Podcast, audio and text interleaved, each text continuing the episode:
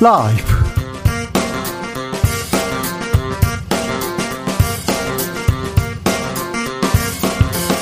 2022년 5월 19일 목요일입니다. 안녕하십니까. 주진우입니다.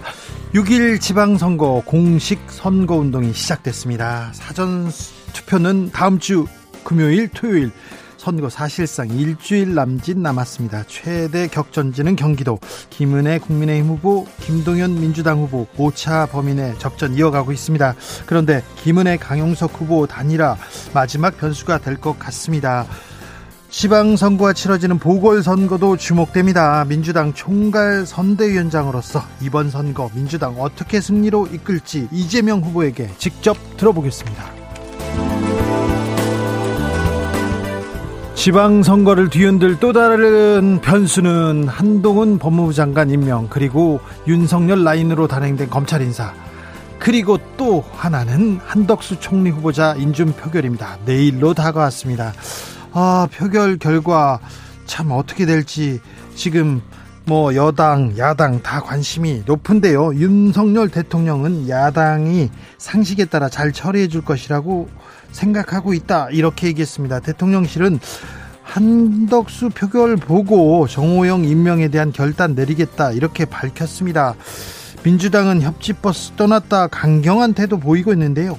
내일 있을 총리 인준 표결 어떻게 될지 여사, 여야의 오선 의원과 함께 머리를 맞대보겠습니다.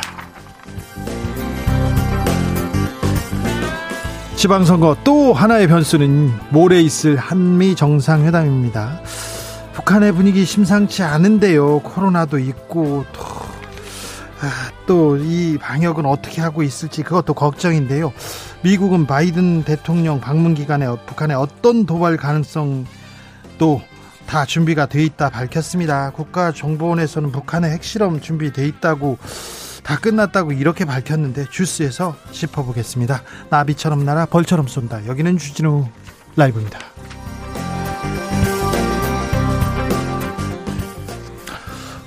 오늘도 자중차에 겸손하고 진정성 있게 여러분과 함께하겠습니다. 지방선거 공식 선거운동 시작됐습니다. 어, 벽보가 그리고 또 프랭카드 걸렸습니다. 후보자들 발걸음 빨라졌습니다. 13일의 열전 아, 지방선거에 나선 후보들에게 어떤 말씀 전하고 싶으신가요? 이런 공약 좀 내달라. 이건 좀 꼭 지켜달라. 우리 지역 이것 좀 바꿔달라. 여러분의 목소리 들려주십시오. 우리 지역에 꼭 필요한 공약 있으면 말씀해 주시면 제가 각 후보들에게 크게 전하겠습니다. 주진우 라이브의 목소리도 2부, 주기자 1분에서 전하겠습니다. 샵 9730 짧은 문자 50원, 긴 문자는 100원입니다. 콩으로 보내시면 저희가 후보들한테 그리고 각 당에 크게 외친다는 거 다시 한번 말씀드립니다. 그럼 주진우 라이브 시작하겠습니다.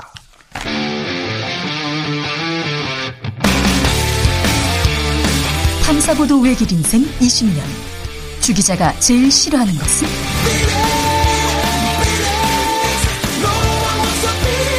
이 세상에서 비리와 부리가 사라지는 그날까지. 오늘도 흔들림 없이 주진우 라이브와 함께.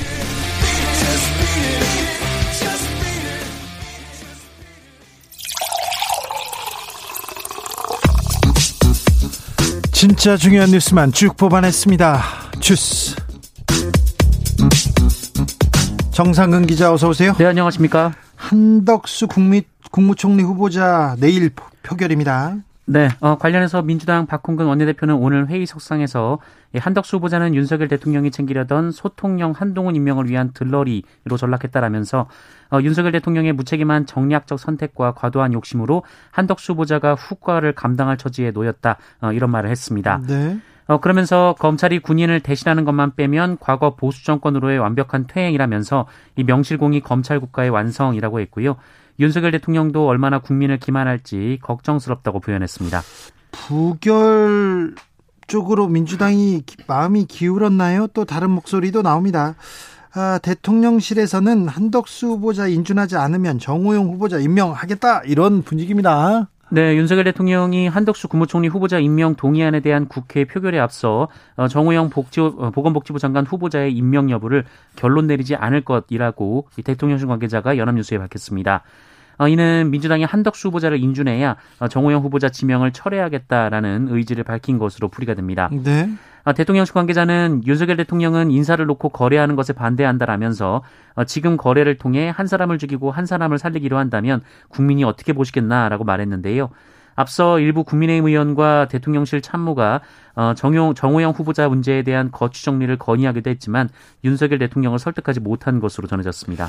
민주당이 지금 한 사람을 가지고 거래하고 있다고 하는데 또 대통령실에서도 총리 후보자 낙마하면 바로 우리는 정호영 후보자 이렇게 임명한다 이렇게 얘기하는데 민주당 주변에서는 정호영 후보자를 임명해 주길 바라는 시각도 많습니다. 그래서 그렇습니다. 네. 그런데 어찌 될지 내일 아, 큰 변수가 될 것 같습니다. 지방선거 공식 선거운동 시작했는데 요거 네, 변수가 됩니다. 어제 검찰 고위직 인사가 있었어요? 네, 이 고위직 인사의 결론은 윤석열 사단의 전진 배치인데요. 네. 어, 대표적으로 서울중앙지검장의 송경호 수원고검 검사가 임명됐습니다. 네. 어, 지난 2019년 서울중앙지검 3차장 시절 이 조국 전 장관 수사를 지휘한 바 있습니다. 중앙지검 3차장이 중앙지검 차장 중에 가장 중요합니다. 특수부를 지휘하는데 한동훈 법무부 장관도 3차장을 지냈습니다. 그때는 어, 윤석열 서울중앙지검장이 되면서 3차장 한동훈 이렇게 내려갔는데 그 다음에 이제 중앙지검 3차장이 올라서 조국 전 장관 수사를 했었죠. 네, 그리고 검찰 인사와 예산을 다루는 법무부 검찰국장은 요직입니다. 네, 신자용 서울고검 송무부장이 맡게 됐는데요. 네. 어, 신자용 부장 역시 국정농단 특검과 서울중앙지검에서 윤석열 대통령과 함께 근무한 최측근으로 꼽힙니다. 네. 이 검찰 2인자라고 할 수 있는 대검 차장에는 어, 윤석열 대통령을 검찰총장 시절 보좌했던 이원석 제주지검장이 임명됐고요. 금융증권범죄 합동수사단을 지휘하는 서울 남부지검장에는 조국 장관 무혐의 의견에 반발했던 어, 양석조 대전고검 인권보호관이 임명됐습니다. 윤 사단, 윤석열 사단이 다 전진 배치됐다 이렇게 얘기합니다. 지금 윤석열 사단에서 핵심으로 불리던 사람 중에 지금 요직으로 가지 못한 사람이 두 사람이 있습니다. 박찬호 그리고 이두봉. 그런데요. 이 두 사람 가운데서 검찰총장이 될 가능성이 높은데 이두봉 검사는 이시원 비서관이 청, 그 대통령실로 가면서 그 간첩 조작 사건 연루 검사다 이렇게 해서 좀 부담이 있어요.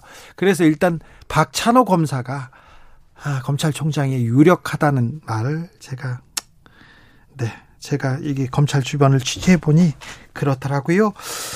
자 인사 너무 이거 편향적인 거 아닌가? 또 뭐 윤석열, 한동훈 사단 다 지금 어, 중요한 거 아닌가? 이 얘기가 계속됐습니다. 오늘 국회에서도 충돌이 있었어요? 네, 이번 인사 관련해서 김한정 민주당 의원이 이 검찰 인사가 납득하고 수긍할 인사라고 평가하느냐라고 묻자 한동훈 법무부 장관은 능력과 공정에 대한 소신을 기준으로 인사했다라고 밝혔습니다. 또한 검찰 인사에 윤석열 대통령의 의중이 반영됐느냐라는 질문에 대해서는 이 법무부 장관은 대통령의 위임을 받아 인사를 한다라면서 대통령께 당연히 보고해야 한다라고 말했습니다. 어, 그리고 김한정 의원이 정치검사가 출세한다는 시중의 통념이 왜 있느냐라고 묻자 한동훈 장관은 지난 3년이 가장 심했다라고 맞받았습니다. 신경전이 이어졌습니다. 휴대전화 비밀번호 문제를 가지고도 맞붙었습니다. 네, 김한정 민주당 의원은 한동훈 장관에게 채널A 사건과 관련해서 휴대전화 비밀번호 제출을 거부한 것을 비판하자 어, 한동훈 장관은 저는 부당한 수사를 받은 당사자라며 이 법무부 장관으로서 헌법상 기본권이 정치적 공격에 의해 무력화되면 안 된다라고 말했습니다. 어, 그러면서 저뿐만 아니라 이재명 전 지사도 비슷한 일이 있었다라는 주장을 했는데요. 어, 그러자 김한정 의원은 대통령은 협치를 이야기하는데 이 법무부 장관 말 한마디 한마디가 국민을 불편하게 하고 국회 협치를 방해하고 있다. 아, 이렇게 비판하기도 했습니다. 계속해서 한동훈 장관이 뉴스에 머리, 머리 기사를 장식하고 있습니다. 그런데요, 음, 대통령, 대통령실, 법무부, 검찰, 이게 거의 직할 체제입니다. 그리고 사단이라고 하는데 가까운 형 동생들이 다 지금 아, 요직을 차지하고 있는데 음, 음, 이게 대통령이 됐으니 내 사람 쓰는 거 당연한 거 아니냐 이렇게 얘기할 수도 있지만 너무 일방적인 목소리 그리고 검찰은 상명하복 관계 검사 동일체 전혀 그 반대라고 노라고 할 수 없는 그런 구조에서 이렇게 활동하는 사람들이었지 않습니까? 그래서 좀 우려할 우려가 커지고는 있습니다. 이 점에 대해서도 좀 알고 계시겠죠. 윤석열 대통령 그리고 한동훈 법무부 장관 잘 알고 있겠죠. 반대 목소리도 잘 들으려고 경청하겠죠. 네, 바래봅니다. 국정원에서 북한이 핵실험 준비를 마쳤다는 얘기가 나왔습니다. 사실 4월부터 이런 얘기는 계속 나왔는데 오늘 또 이 얘기가 그냥 툭 튀어나왔습니다. 네, 국가정보원은 오늘 국회 정보위원회 비공개 회의에서 이 코로나19 시국이긴 하지만 북한에서 미사일은 발사 징후가 있다라고 밝혔습니다. 또한 핵실험도 준비는 다 끝났고 타이밍만 보고 있다라고 밝혔다고 합니다. 어, 조 바이든 미국 대통령의 방한 시점에 맞춰 발사할 가능성을 묻는 질문에 여야 정부위 간사들은 어떤 시점에서 미사일이 발사되고 핵실험을 하더라도 이상하지 않다라고 밝혔습니다. 이 북한은 지금까지 미국 대통령이 한국에 머무는 기간에는 미사일을 발사한 적이 없는데요. 네. 어, 만약 발사한다면 초유의 일이 될 것으로 보입니다. 발사하지 않을 가능성이 높아요. 네. 어, 또한 발사 가능성이 있는 미사일은 대륙간 탄도 미사일급으로 추정된다라고 했는데요. 네. 한미 군 당국은 이와 관련해서 대비 태세를 갖추고 있다라고 덧붙이기도 했습니다. 네, 핵실험을 할 가능성도 사실 높지 않습니다. 어, 미국 대통령이 왔을 때 왔을 때 그냥 혼자 오는 게 아니고요. 바다에서 그리고 공중에서 또 인공위성이 잘 지킵니다. 그 다 시스템이 갖춰져 있어요. 그래서 북한에서 미국 대통령이 올 때는 벌벌 떤다고 합니다. 그래서 핵실험 할 가능성은 없고 미사일 발사를 할 가능성도 별로 높지 않습니다. 여, 역대 이렇게 전문가들한테 물어봐도 그런데 아무튼 핵실험 준비가 끝났다는 국가정보원의 얘기가 오늘 나왔습니다. 내일 표결 그리고 선거와는 별 관련이 없겠지요. 아무튼 네. 그렇습니다. 음, 바이든 미국 대통령이 주말에 옵니다. 문재인 전 대통령과의 만남은 무산된 모양입니다. 네, 바이든 미국 대통령 측은 이번 방한 일정 동안 문재인 전 대통령과의 만남을 추진했었는데요. 먼저 추진했었죠. 어, 그런데 오늘 아침 돌연 미국의 제이크 설리번 백악관 국가안보 보좌관이 문재인 전 대통령과의 예정된 면담은 현재로선 없다라는 입장을 밝혔습니다. 네. 어, 말씀하신 대로 앞서 백악관 측은 문재인 전 대통령에게 실제로 만남을 타진한 것으로 알려졌는데 돌연 입장을 바꾼 상황입니다. 어, 이에 대해 문재인 전 대통령 측은 애초에 백악관의 제안에 따라 추진됐던 만남이었다라면서 어, 백악관에서 일정을 포함하지 않기로 최종 결정한 것이라면 거기에 보탤 말은 없다라고 말을 아꼈습니다. 네, 이렇게 말이 끝났네요. 아무튼 어, 백악관에서 만나자 만나자 할 얘기가 있다 이렇게 얘기했는데 왜 갑자기 말을 바꿨을까요? 누가 이렇게 어, 만나면 안 된다고 얘기했을까요? 네. 여러 얘기가 있는데요. 또 외교 문제이기 때문에 어, 지금 문재인 전 대통령 측에서는 보탤 말 없다 이렇게 입을 닫았습니다. 검찰이 산업부 블랙리스트 수사 이어갑니다. 속도 냅니다. 네, 이른바 산업부 블랙리스트 의혹 사건을 수사 중인 검찰이 산업부 산하기관 6곳 그리고 한양대 공대 교수인 백운규 전 장관의 대학 사무실을 압수수색했습니다. 어, 서울 동부지검 형사 6부에서 나왔고요. 어, 인사 관련 부서를 중심으로 자료를 확보한 것으로 전해졌습니다. 이 국민의힘의 전신인 자유한국당이 지난 2019년 1월 한국전력 자회사 4곳의 사장들이 산업부 윗선의 압박으로 일괄 사표를 냈다라는 의혹을 제기하면서 백운규 전 장관 등 5명을 직권남용 혐의로 고발한 바 있고요. 검찰은 최근 이인호 전 산업통상자원부 차관 등 사건의 핵심 관계자들을 모두 소환 조사했습니다. 네. 어, 이에 따라 백운규 전 장관도 곧 소환 조사를 받을 것으로 보입니다. 정책 판단, 정무적 선택을 어디까지 수사 선상에 올려야 될지 계속해서 어, 윤석열 정부도 이 부분에 대해서 고민할 겁니다. 환경부도 그랬고요, 산업부도 그랬고 장관들이 어, 산하단체장 그리고 또 몇몇 사람들은 전 정권과 코드가 맞고 우리 정책과 방향이 다르기 때문에 어, 인사한 부분입니다. 인사한 부분인데 어디까지 불법이고 어디가 문제가 있는지 이 문제에 대해서 수사를 하는데 속도를 냅니다. 어찌 되는지 좀 지켜보겠습니다. 그리고 향후 윤석열 정부의 인사 에도 영향을 미칠 것으로 보이니 아, 주목해 보겠습니다. 검찰이 그리고 전 정권 수사를 어떻게 시작하고 어떻게 넓혀 나가는지도 굉장히 중요한 어, 가늠자가 될 것으로 보입니다. 산업부 블랙리스트 수사가 말입니다. 산업재해 보고서까지 만든 현대제철 그런데 똑같은 사고가 벌어졌다고요. 또 현대제철 제철입니다. 네, 지난 3월 현대제철 당진제철소 1 냉연 공장에서 50대 직원 최모 씨가 아연 찌꺼기 제거 작업을 하다가 중심을 잃고 앞으로 쏠리면서 어, 460도 고온의 아연 용기에 빠져 숨진 일이 있었습니다. 아이고. 어, 노동청의 조사 결과 안전 난간이 없었고 몸에 착용한 안전대가 추락을 막는 천장의 생명줄과 연결되지 않았던 것으로 확인됐는데요. 어, 그런데 불과 4년 전 이곳에서 비슷한 사고가 있었다라고 KBS가 어제 보도했습니다.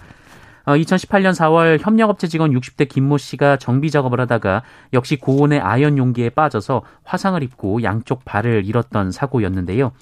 어, 당시 현대제철이 자체 보고서를 작성했는데 이 당시 사고는 안전시설 성, 설치 상태 어, 그리고 작업 표준, 안전수칙 준수 등이 미흡했던 것이 원인으로 적시가 돼 있었습니다. 그런데 똑같이요. 네, 그런데 지난 3월 추락 사고 역시 똑같은 문제로 벌어진 사고라는 지적입니다. 예. 이 보고서를 작성했지만 개선된 점은 하나도 없었다라는 건데요.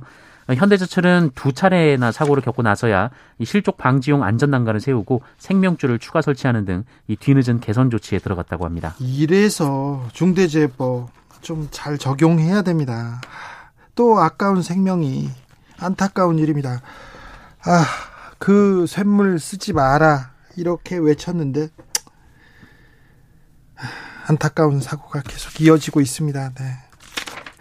검찰이 경찰이 이런 부분에 대해서 수사를 조금 열심히 했으면 좋겠어요. 그래서 노동자가 조금 안전한 나라 그렇게 만들어 주셨으면 합니다.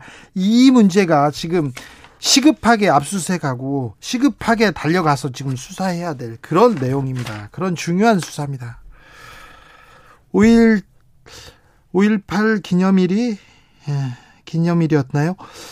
어제였죠? 네. 둘의 네. 사건 재심 둘의 사건이라고 중요한 사건이 있었는데요. 재심 끝에 무죄 판결 받았습니다. 네, 1980년 당시 대구에서 광주의 실상을 알리기 위해 노력한 청년들이 있었습니다. 이 비상계엄령이 전국에 확대된 1980년 5월 어, 구 경북대 후문에서 둘의 서점을 운영하던 정상용 씨 네. 어, 그리고 학생들이었는데요. 광주에서 공수부대가 무지하게 시민들을 진압하고 있다라는 유인물을 만든 바 있습니다. 언론에서 언론에서 폭도들이 지금 뭐 난동을 피우고 있다.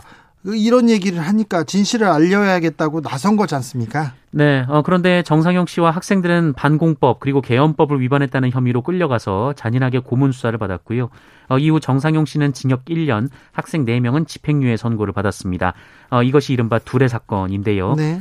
어, 지금은 고인이 된 정상용 씨의 유족 그리고 당시 대학생 당사자 4명은 2년 전 재심을 청구했고 이 대구지법은 5.18 기념일인 어제 원심을 파기하고 무죄를 선고했습니다. 법원은 고 정상용 씨의 반공법 위반 혐의는 검사가 증거를 제출하지 않아 증명되지 않았고 또 이들이 위반했다는 개헌 포고 10호도 요건을 갖추지 못했다라고 판단했습니다. 진실을 말한 죄로 감옥에 갔어요. 진실을 말한 죄로 이렇게 고문을 당하기도 했습니다. 그때 검사들 다 이런 수사를 하고 다 승진하고 그랬어요. 이제라서도 이 무관 무고한 피해자들이 무죄 판결 받아서 다행인데 무죄 판결을 받지 못하고 돌아가시거나 그 돌아가시거나 무죄 판결을 받지 못한 사람들이 훨씬 많다는 것도 기억해야 될 것 같습니다.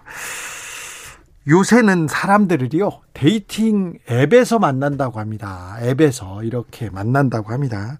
이게 근래 들어 있는 일인데 남성 회원들만 학벌이나 직업을 이렇게 적는다고 합니다. 네. 이게 인권위에서 차별이 아니다 아니라는 판단이 나왔어요. 네, 이 남성 회원들만을 대상으로 특정 학교 출신이나 특정 직업만 가입할 수 있도록 제한한 이 dating 앱의 규정은 차별 행위에는 해당하지 않는다라는 국가인권위원회 판단이 나왔습니다. 예. 어, 지난 2015년 개발된 이 dating 앱은 이 남성의 경우 대기업이나 공기업 등 안정된 회사 재직, 의사, 변호사 등 전문직 종사, 명문대 재학생, 졸업자 등의 조건을 충족해야 가입을 할 수가 있습니다. 이런 조건이 있어야 남자는 가입이 가능합니까? 네, 반면 여성은 가입에 제한이 없고요. 네. 이 직장, 연봉 등의 정보를 공개하지 않을 수 있습니다. 네. 어, 진정위는 지난해 1월 이러한 가입 방식이 차별적이라며 인권위에 진정을 제기했는데요. 어, 인권위는 이런 앱의 운영 방식이 영리를 추구하는 영업상 전략에 해당한다면서 차별은 아니다라고 판단했습니다.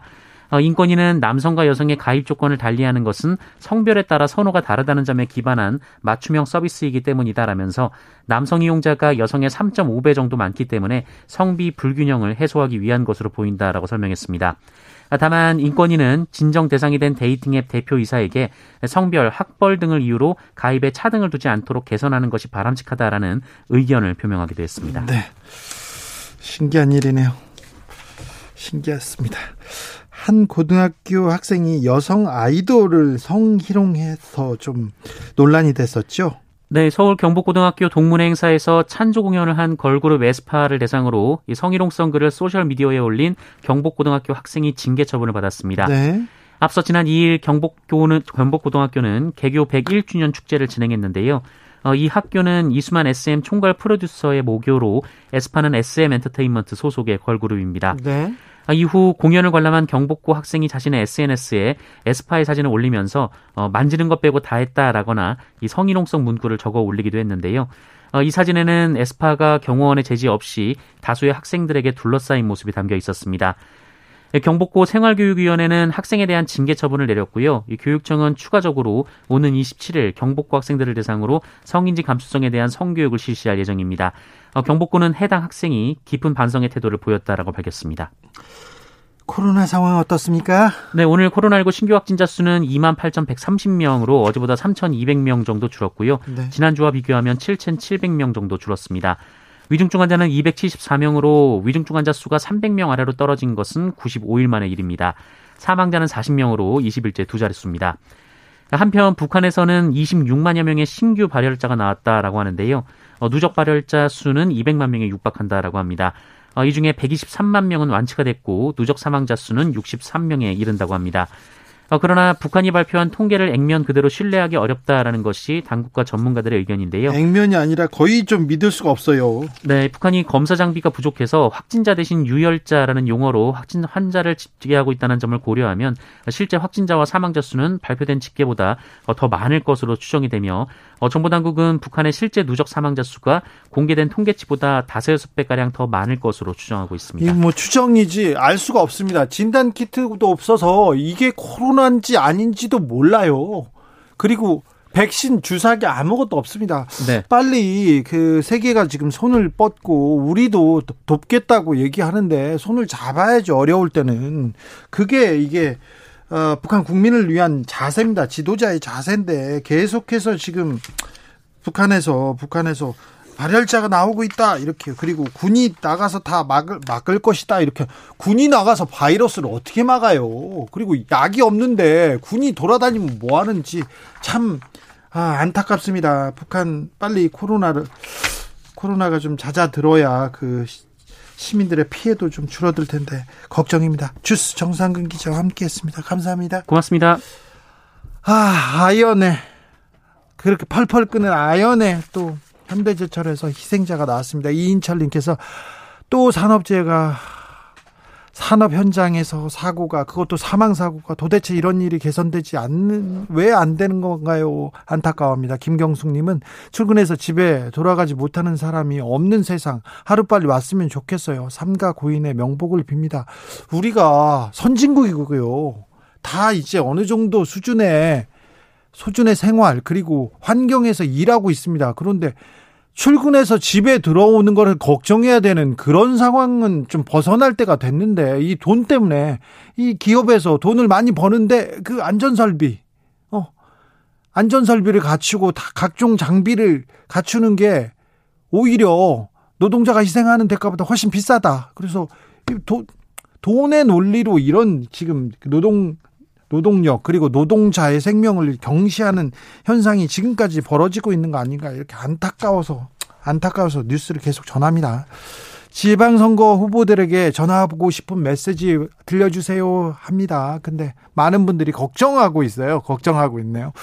7910님, 지방선거에 당선되시는 지자체 장들께서는 관할 지자체 산업재해 예방에 힘써 주십시오. 산업재해 예방 바로 나왔습니다. 1873님, 선거 때문에요. 마이크로 동네 시끄럽게 외치지만 당선되면 또 외친 만큼 동네 일에 앞장서야 서면 얼마나 든든할까요? 지켜보겠습니다. 선거 때만 국가의 주인이 국민입니다. 이렇게 얘기하는 사람도 있어요. 선거 날 끝나면 다시 주인은 우리 의원들, 장 들, 이렇게 다 가져갑니다. 이렇게 얘기하시는 분들도 있어요. 9098님, 선거 때마다 걱정 중에 하나는 현수막 없는 선거는 할 수 없나. 저렇게 크고 많은 현수막 어떻게 처리할 것인가. 자원 낭비 아닌가요? 환경 오염 아닌가요? 처리 비용 많지 않습니까? 맞습니다. 문제가 한두 가지 아닐 듯 한데 함께 걱정하고 방안을 찾아주세요. 그렇죠.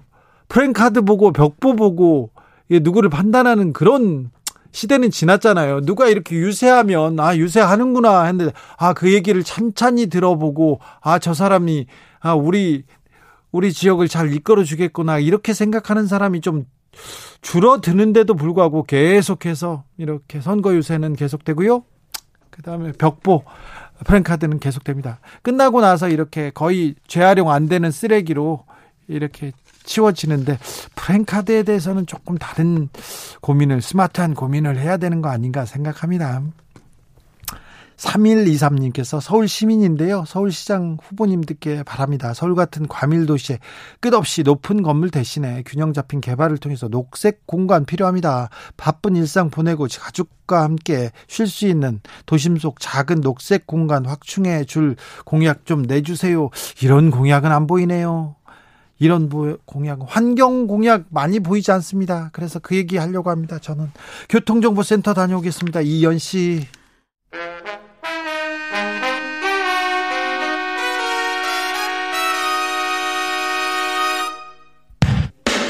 주진우 라이브 돌발 퀴즈. 오늘의 돌발 퀴즈는 객관식으로 준비했습니다. 문제를 잘 듣고 보기와 정답을 정확히 적어 보내주세요. 오늘부터 6일 지방선거 및 보궐선거, 공식 선거운동이 시작됐습니다. 출마한 후보들은 확성장치 등을 이용해 공개 장소에서 연설이나 대담을 할 수 있는데요. 다음 보기 중 공개 장소에서 연설 대담을 할 수 없는 사람은 누구일까요? 보기 드릴게요. 1번 후보자 본인, 2번 선거 사무원, 3번 후보자 SNS 게시글에 좋아요 누른 일반 시민. 다시 들려드릴게요. 1번 후보자 본인, 2번 선거 사무원, 3번 후보자 SNS 게시글에 좋아요 누른 일반 시민 샵9730 짧은 문자 50원 긴 문자는 100원입니다. 지금부터 정답 보내주시는 분들 중 추첨을 통해 햄버거 쿠폰 드리겠습니다. 주진우 라이브 돌발 퀴즈 내일 만나요.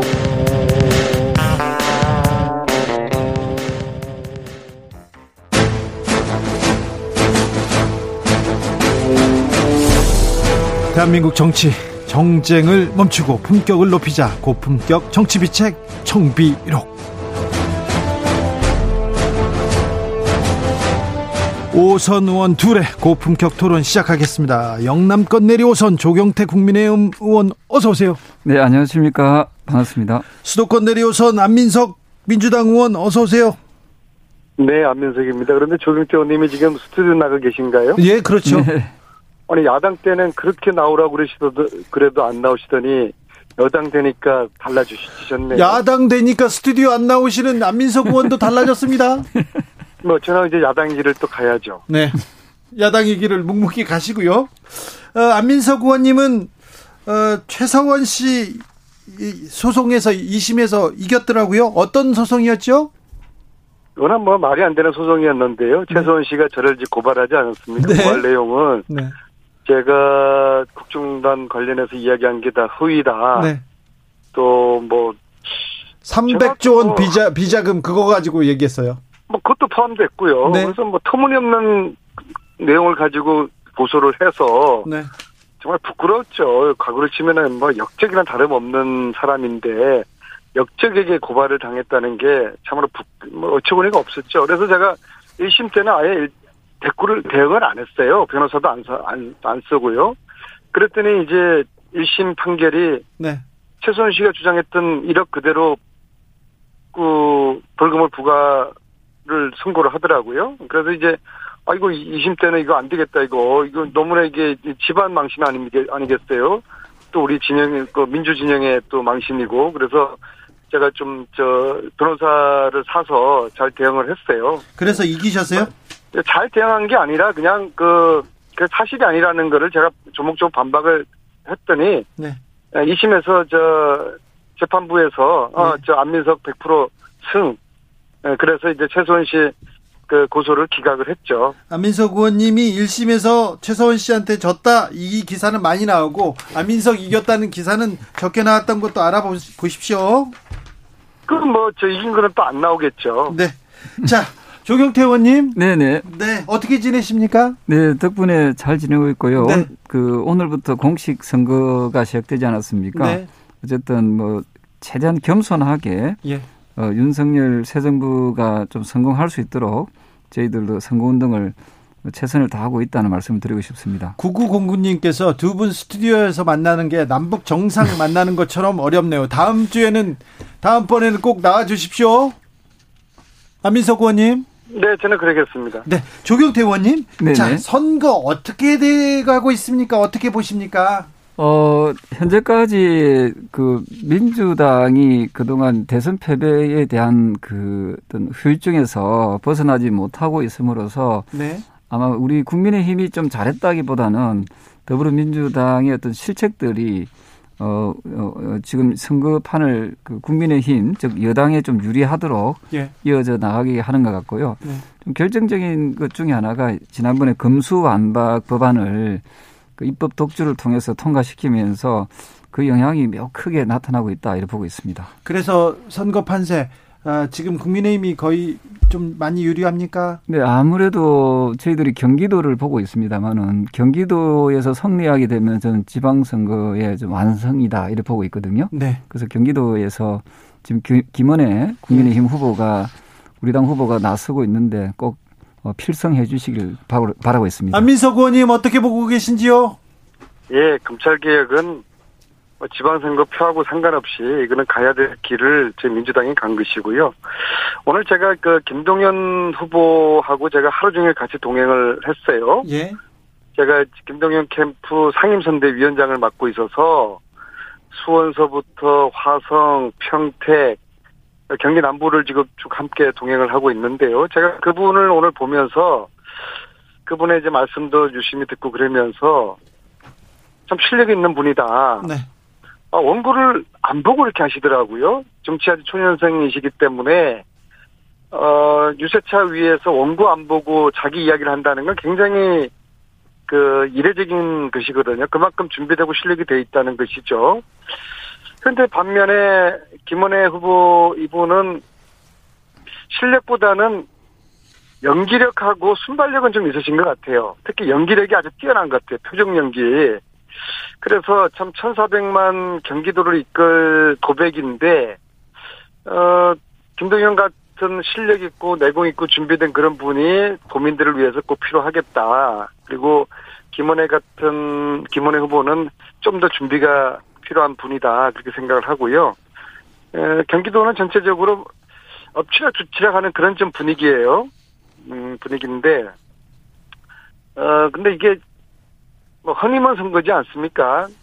예, 근데 이제 우리가 2018년 지방선거에 비하면은 그때는 대통령 취임하고 1년 지난 다음에 치렀는데 저희들이 싹쓸이 했잖아요. 근데 네. 아직 한 달도 안 되는 대선 저 취임하고 한 달밖에 안 됐는데 뭐 이 정도 분위기면 저희들은 해볼만 하다고 봅니다. 특히 경기, 인천, 강원, 충남, 대전 뭐 이런 뭐 중부권에서 지금 박빙 승부를 펼치고 있고요.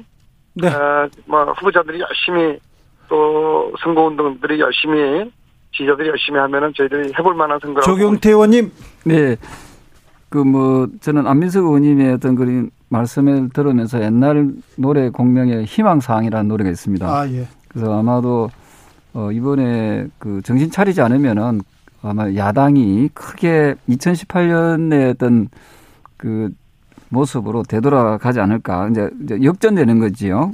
그리고 원고를 안 보고 뭐 연설한데 가지고 실력 있다라고 말씀을 주셨습니다만은 문재인 전 대통령은 원고를 보고 주로 보고 이렇게 연설을 하셨거든요. 그래도 어, 대통령이 되지 않았습니까? 저는 어, 어쨌든 김동연 후보의 개인적인 뭐 능력이나 실력은 뭐 좀 더 검증해 봐야 되겠습니다만은 네. 전체적으로 더불어민주당의 여론이 매우 안 좋기 때문에 네.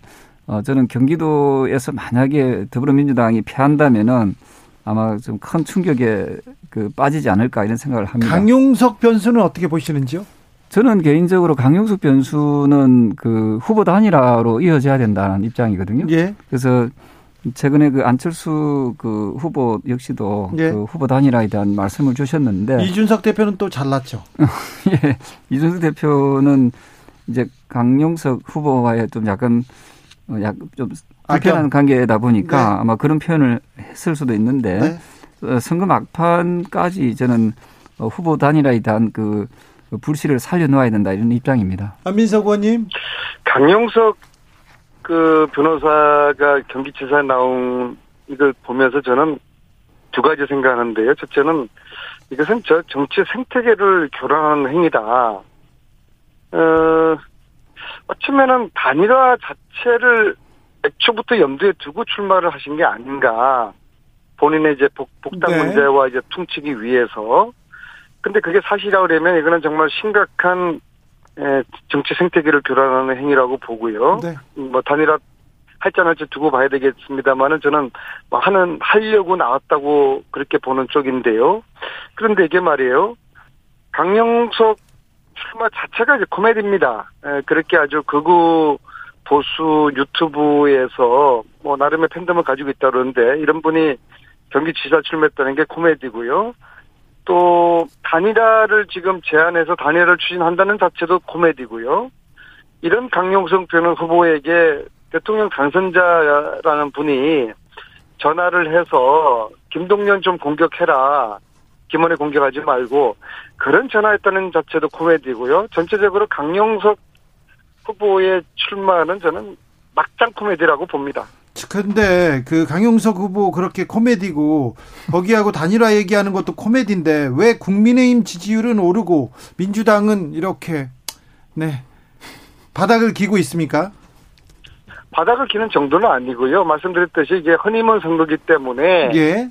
뭐 어쩔 수가 없습니다. 어차피 처음부터 끼우리지 운동장에서 저 치르고 있는데요. 네. 그리고 이제 다음 주에 그러니까 내일 내일 네. 바이든 대통령 모레입니다. 오고 어, 모레 모레입니까? 네. 그리고 어 손실 보상도 지급되고 예. 이런 우리가 악재를 맞이하게 될 텐데요. 네. 근데 거기에 비해서 어, 국민들이 윤석열 정부의 그 폭주를 견제해야 되겠다 그런 견제 심리가 막판에 좀 발동을 하게 되면은 네. 어 뭐 박대희고 아까 조민트 의원님 말씀하신 것처럼 어, 경기에서 지면은 지방선거 지는 것이고 네. 어느 쪽이든 경기에서 이기는 쪽이 이길 텐데요. 네. 음, 저는 뭐 선거라는 건 결국 후보 개인의 경쟁력에 크게 의존한다고 보거든요. 안민석 의원님. 김은혜와, 네. 네. 김은혜와. 마, 무리할게요 네. 김은혜와 김동연 두 분의 경쟁력에서는 현격한 차이가 있기 때문에 네. 결국에는 경기에서 김동연 후보가 이기고 지방선거에서 우리가 이제 선전하는 그런 결과를 나타내지 않을까 조심스러운 전망을 합니다. 자 경기에서 그리고 전국에서 이재명 바람이 불고 있습니까, 안민석 의원님? 아무래도 불죠. 어 그리고 판을 흔들 정도의 이제 위력은 가지고 있고요. 어 그리고 뭐 안철수 후보의 등판도 다수의 영향을 미치고 있다고 봅니다. 근데 안철수와 이재명의 어, 파괴력 비교하면은 뭐 아무래도 이재명 후보의 파괴력이 더 크다고 보고 볼 수가 있고요. 단지 이재명 후보가 본인의 이제 개양 선거 때문에 얼만큼 어, 경기도를 포함한 예, 전국 선거를 실제로 지원할 수 있을지 어, 그것은 조금 좀 어, 고민이 될 것 같습니다. 조경태 의원님, 네. 국민의힘 지지율이 상승세를 타는 이유가 뭡니까? 가장 큰 이유는 이제 새 정부에 대한 기대치가 좀 높은 것 같고요. 예. 거기다가 덧붙여서 더불어민주당에 이제 의석수를 많이 줬는데 지금 보면은 총리 인준도 지금 상당히 좀 어, 좀 거부하는 그런 분위기도 내일 있잖아요. 총리 인준은 어떻게 될 것 같습니까? 저는 그 할 거라고 봅니다. 인준이 될 거라. 예, 인준이 안 되면은 이게 어 지금 그 경기도 선거에도 아마 더불어민주당 입장에서는 상당히 치명타를 입지 않을까 생각을 하거든요. 네. 그래서 내일 조심스러운 전망입니다만은 어 저는 그 더불어민주당에서는 총리 인준을 할 수밖에 없는 그런 상황이다 보, 아, 보고 있습니다. 안민석 의원님. 아니 주 기자님께서 민주당 지지도가 뭐 바닥을 기고 있다는 표현을 지금 세 번째 하시는데 바닥을 긴다고는 세 번째 안 하세요. 상당히 유감스러운 표현이고요. 좀 정정해 주시기 안민석 의원님 상당히 네. 유감스럽습니다. 바닥을 긴다고 네. 제가 언제 세 번 얘기했습니까? 좀 아, 제가 잘못 들었습니까? 네. 그렇게 표현하지 않으셨습니까? 네, 한 번 얘기했어요. 아, 한번 했습니다, 한 번. 네. 한 번 했습니까? 네. 네. 잘 듣고요. 뭐 자. 표현은 좀 상가해 주시고요. 내일 총리 후보자 인준 표결이요. 네, 저희들 이제 2시에 일단 의총을 해서 한덕수 총리 인준 여부에 대한 토론을 하게 될 것인데요. 아마 제가 볼 때는 경론이 예상되고요. 오늘 이미 이제 그 지도부에서 의원들 이제 어, 여론을 쭉 한번 의견을 수렴하는 그런 절차를 거쳤습니다. 저는 개인적으로 부결해야 된다고 생각을 합니다. 왜냐하면 네. 한동훈 음, 지명 철회를 요구했는데 네.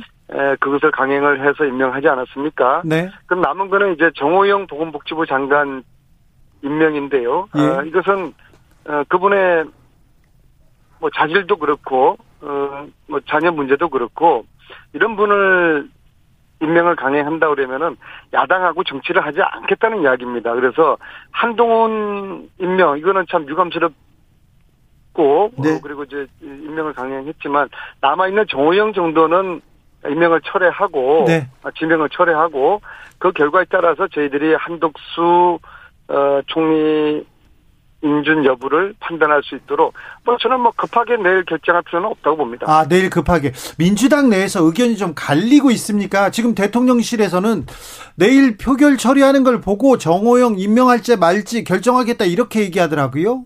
저는 개인적인 생각이지만 그 반대가 돼야 될 것 같고요. 예. 왜냐하면 야당에게는 야당의 길이 있고 야당에게는 어, 어떤 협력할 수 있는 명분을 먼저 줘야 되는 거거든요. 근데 여당이 야당 리드를 하는 거 봐서 우리가 정확히 라고 하는 것은 여당의 정치력, 청와대 정치력이 이건 떨어지는 그런 뭐 하수 정치라고 보고요. 안미석 의원님, 근데 네.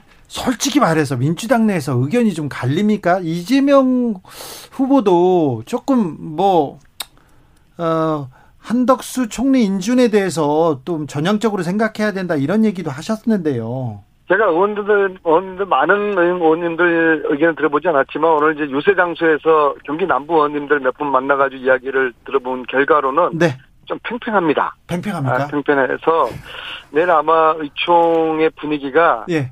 아, 굉장히 그 긴장감이 흐르지 않을까 그런, 생각이 민주당이 듭니다. 조금 곤욕스럽네요. 제가 드리고 싶은 제가 드리고 싶은 이야기는 네.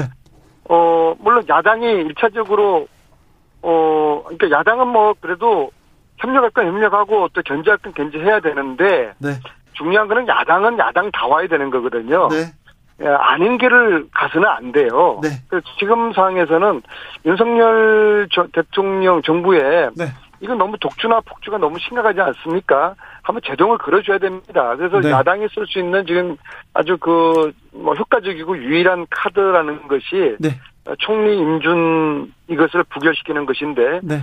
어 아까 저는 개인적으로 이게 저 부결이 야당이 지금 선택해야 될 어, 야당의 길이라고 저는 보고 알겠습니다. 있습니다. 조경태 의원님 네. 한동훈 법무부 장관 임명했습니다. 네. 임명하고 검찰 간부 인사 쫙 했는데 네. 윤석열 사단이 쫙 이렇게 포진했다. 주요 요직에 포진했다. 이렇게 지금 평가를 받고 있는데 장관 임명 그리고 음. 인사 어떻게 보십니까? 저는 그 한동훈 그 법무부 장관의 그 임명은 참 잘했다고 보고 있고요. 그 어쨌든 그분이 뭐 그 현 대통령의 뭐 첫건이라고 볼 수 있지 않습니까? 네. 뭐 과거에 아시다시피 법무부 장관 출신들은 문재인 정부 때도 첫건을 많이 기용에 섰었죠. 누가 측근이죠? 조국이 있었지 않습니까? 조, 아, 조국 전. 네. 그리고 지금 또 법무부 장관도 역시도 아 그 앞에 법무부 장관도 그 저 상당히 가까웠던 친문 인사였잖아요. 그렇게 가까운 측근이라고 보기는 아 그분은 그렇죠. 그렇습니까? 네. 어쨌든 그 뭐그 뭐, 저는 첫 인사에 뭐 한동훈 뭐 법무부 장관이 뭐 비리나 어떤 문제가 심각하게 드러났으면 모르지만 네. 뭐 그런 인물은 아니고요. 다만 그 정호영 그 후보자 예. 보사부 보건복지부 장관 후보자는 저는 안민석 의원님하고 저는 생각이 같다고 봅니다. 예. 어, 우리가 뭐 야당이 하는 걸 봐가면서 하겠다는 것보다는 어쨌든 그 정호영 그 후보자는 여러 가지로 도덕적으로 문제가 있는 후보자이기 때문에 저는 어 먼저 이분을 사퇴를 받든지 네. 지명 처리를 받는 것이 맞다고 보고요. 여기는 예. 두 분의 목소리가 또 일치하네요. 네, 그 이후에 뭐 한덕수 총리 후보자에 대해서는 또 또 그것과 관계없이 제가 만약에 야당이라면은 네. 통 크게 예. 그 인준을 해주면은 훨씬 더 더불어민주당의 어, 지지율에 도움이 될 것이다 이렇게 보고 있습니다. 그래서 표결 전에 정우영을 아마 사퇴시킬 것이다 이런 얘기가 나왔는데 그렇진 않네요. 저는 오늘쯤에 네. 이 방송을 듣고 있는 정우영 후보자는 네. 즉각 사퇴하는 것이 저는 뭐 여러 가지로 저는 어 좋겠다 이런 생각을 하고 있습니다. 안민석 의원님 한동훈 그렇죠. 법무부 장관 어떻게 아니 좀 조경태 의원님을 빨리 장관시켜 주셔야지.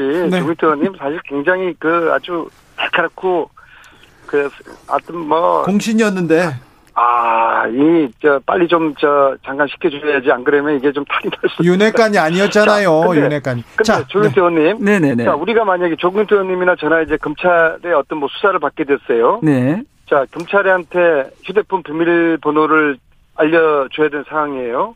이거 알려줍니까? 안 알려줍니까? 당연히 뭐, 알려줘야 네, 되는 거죠. 수사 협조대장은 네, 네. 알려줍니까?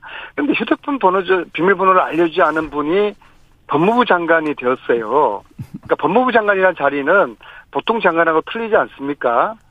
법과 원칙에 한치의 어떤 흠이 없는 분야야 돼야 되는데 정말 저는 상처 저는 개인적으로 한동훈 그 장관은 저는 개인적으로 뭐 일면식이 없는 분인데 휴대전화 비밀번호 이걸 풀어주지 않은 이게 저는 상식 납득이 안 가고요. 두 예. 번째는 예. 이 분이 이분이 이제 조국 자녀를 조, 조사를 했던 검사인데 어, 자신의 자녀들의 그 논문 문제가 굉장히 심각해요. 그래서 제가 교육위원회 소속이기 때문에 앞으로 이 문제는 제가 아주 집중적으로 한번 파고들어 볼 계획인데요. 이거 역시도 법무부 장관으로서는, 어, 남 자식은 막 그렇게 해코지를 해가지고 멸문지하를 시켜놓고 자기 자식에 대해 가지고 그렇게 관대하게, 음? 막 표절시키고 대표시키고 뭐, 뭐 그런 일들이 이렇게 해, 저, 뭐 대필까지는 안 했나요? 표절, 뭐, 하여튼 논문에 아주 심각한 문제들이 있지 않습니까? 네. 아, 그래서 저는 다른 장관이 몰라도 법무부 장관에는 이런 분을 하는 것은 네. 아주 적절치 않다라고 저는 생각하기 때문에 정호영 장관의 부적절, 저 지명자에 대해서는 판단은 저 조경태 의원님하고 같은데 조기... 한동훈 저 장관에 대해서는 저랑 틀리다는 점을 말씀. 조경태 의원님. 네네. 안민석 의원님 얘기에 저는 우리 안민석 의원님의 그 날카로운 그, 그 분석들을 존중하고요. 네. 그리고 어, 앞으로 법무부 장관으로 이미 임명이 됐기 때문에 네. 그좀 지켜보면서 혹시나 안민석 의원님께서 또, 또 이렇게 잘못된 부분들을 또 이렇게 또 국회에서도 신랄하게 비판할 부분을 비판하실 거라고 보고 이미 기임명된 그 경우에 대해서는 일단 조금 더 지켜보는 게 좀 더 현명하지 않을까 국회의원, 생각합니다. 국회의원들하고 자꾸 싸우려고 하고 시비를 끌려고 하니까 이분이 굉장히 좀 독특한 분인 것 같아요. 앞으로 그렇게 안 되도록 저희 음. 여당에서도 아, 잘, 예, 잘 견제하도록 하겠습니다. 좀 꾸짖어 주세요. 네네네. 네. 네. 알겠습니다. 자, 안민석 의원님. 네. 어, 바이든 대통령이 주말에 한국에 옵니다. 문재인 전 대통령한테 만나자 얘기했다고 하는데 만남이 불발될 것 같습니다. 이거 어떻게 된 일입니까?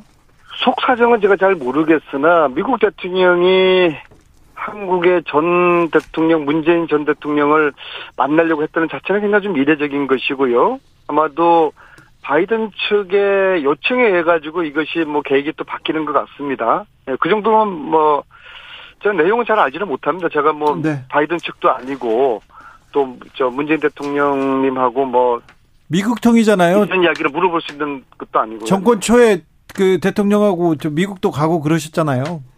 아, 이거 5년 전 일을 뭐, 뭐하러 지금 꺼냅니까? 지금 야당 돼가지고 속상해 죽고, 죽겠고, 테레비도 안 보고 있는 야당원에게 그렇게 말씀하시는 거는 염장을 지르는 거죠. 아, 그렇습니까? 네. 왜 이렇게 이렇게 상처받으셔가지고 왜 한마디만 하면 이렇게 이렇게 어, 날이 서 계세요? 어제 뭐저 야당의 마음가짐을 네. 지금 뭐 준비하고 있습니다. 네, 알겠습니다. 네. 조경태 의원님, 네네. 네. 안민석 의원님 요새 보셨습니까? 봐가지고 네. 식사 한번 하셔야 될 것 같습니다. 최근에 저 만나 배웠고요. 네. 그 상당히 좀 저 위로의 말씀을 드렸고 네. 사실은 경기도지사 후보로 안민석 의원이 나왔으면은 훨씬 더 경쟁력이 있었죠. 근데 더불어민주당에서는 참 감사하게도 김동연 그렇게 정치력이 조금 부족하신. 아니, 조경님도 또 염장을 지르 말씀하십니까? 그 김동연 후보자가 나왔기 때문에 그나마 뭐 우리 후보가 조금 앞서지 않을까 이런 생각을 하고 있습니다. 한미 정상회담 준비는 잘 돼가고 있습니까, 조경태 의원님? 네, 그렇습니다. 지금 대통령실에서 밝힌 세 가지 의제는 어, 북한 도발 대응과 경제 안보 그리고 국제 현안에 대한 건데요. 저희들 잘 준비하도록 하겠습니다. 네. 정비로 조경태, 안민석, 안민석, 조경태 두 분 목소리 들으니까 반갑네요. 안민석 의원님, 얼른 오세요. 스튜디오도. 네, 네, 네, 네, 그러겠습니다. 네. 그렇죠. 조경태 의원님과 어, 두분 5선 정상회담 한번 하겠습니다. 네. 조경태 의원님 감사합니다. 네, 감사합니다. 네. 정비록 여기서 마무리하고요. 어, 저는 잠시 숨 좀 돌리고 6시에 2부 이어가겠습니다.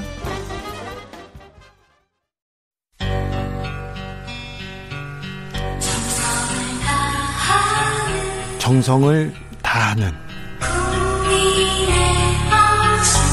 국민의 방송 KBS 주진우 라이브 그냥 그렇다고요.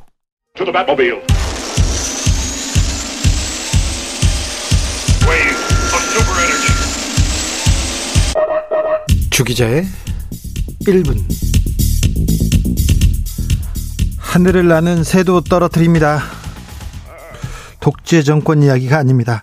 인도 서부에서 새 수천 마리가 땅에 떨어졌습니다. 더위 때문입니다. 새들이 탈수 증상을 보이고 추락하고 있는데요. 대머리 독수리를 비롯해서 솔개, 뻐꾸기, 올빼미 등 종류도 다양합니다. 인도는 120년 만에 가장 뜨거운 날들을 보내고 있다고 합니다. 수도 뉴델리는 45도, 훌쩍 넘었고요. 50도에 육박하는 지역도 많다고 합니다. 4월 평균 기온은 37.78도, 평년보다 3.35도 높았습니다. 아이고, 인도의 걱정은 이제부터입니다. 폭염으로 20명가량 숨졌는데요. 진짜 더운 6월은 아직 오지도 않았기 때문입니다. 인도의 폭염은 지난해 세계를 강타했던 열섬 현상 때문이라고 합니다. 지난해 날씨와 관련해서 역대급 기록 쏟아졌는데요.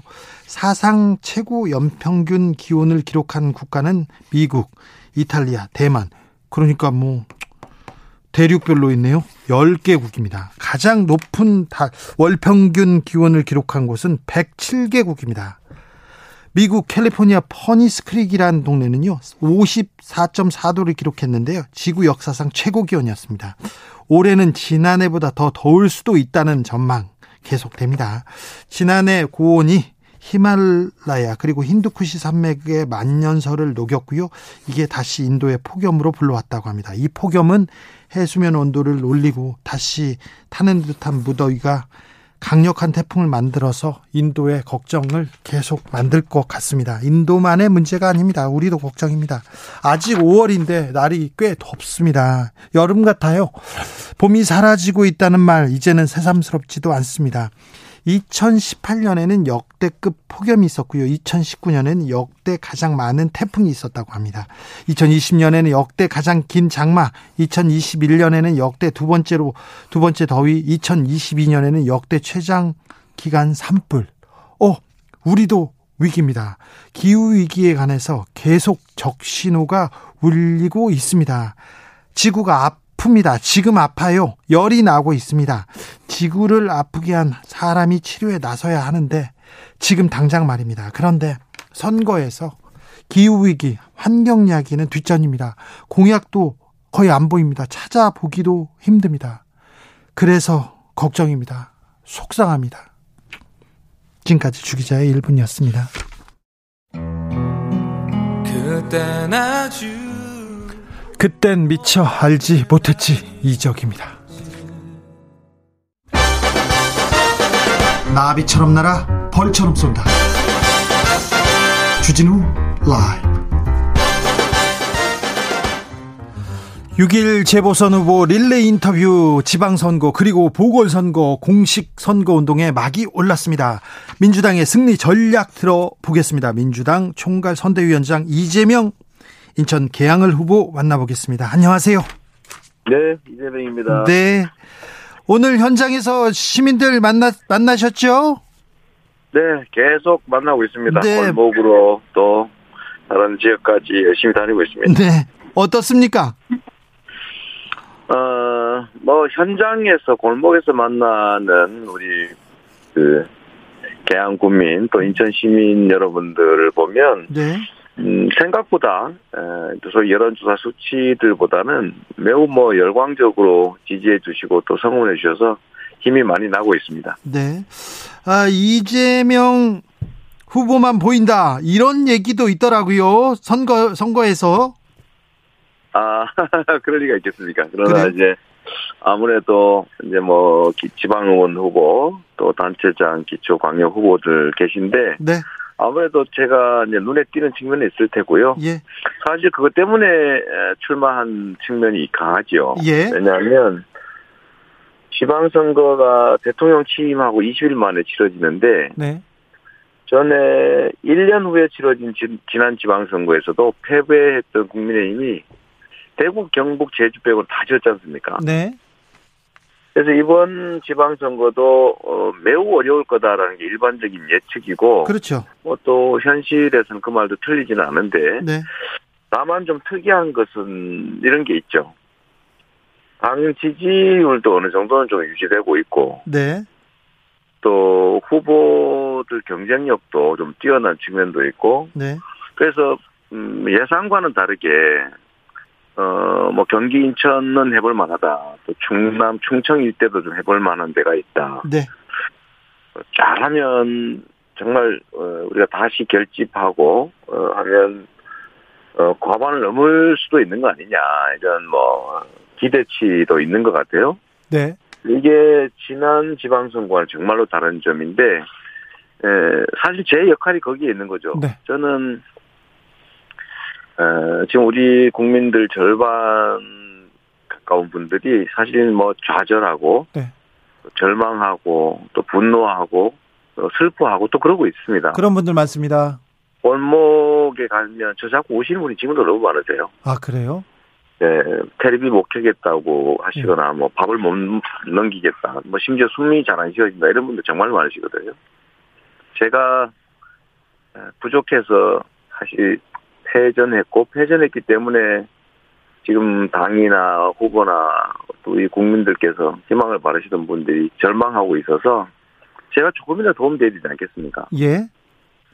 만약에 제가 직접 출전하고 또 선거에 대해서 책임도 지금 명시적으로 좀 지고 예. 현장에서 직접 뛰면 아무래도 결집을 하는데 도움이 될, 거다. 네. 그 효과가 조금씩은 나타나는 것 같습니다. 이재명 바람이 더 불까요? 주말 지나고 나면? 일단 어, 개양에서는 뭐 정말로 많이 환영해주고 계시고 네. 인천도 많이 이제 벌어지던 격차가 줄어든다고 여론조사 통계로 나오고 있습니다. 네. 그런데 제가 정말로 말씀드리고 싶은 거는 이 점이에요. 투표하면 이긴다. 네. 우리 주 기자님께서도 잘 기억하시겠지만 전에 한명숙 그다음에 오세훈 후보 이두 네. 후보가 서울시장 선거할 때 네. 여론조사하니까 맨날 18% 졌지 않습니까? 매우 컸었죠. 뭐. 네, 18%였어요. 근데 실제 투표해 보니까 0.6% 졌잖아요. 네. 그래서 우리 지지층들이 아 18% 지니까 에이고 어차피 안 되는 거 포기하고 놀러 가자. 예. 그랬다가 그날 밤에 돌아와서 땅을 치고 후회했다는 거 아닙니까? 예. 어, 오세훈 정세균 보궐선거도 또 반대였죠. 네. 오세훈 후보가 뭐한15% 이상 앞서다가 네.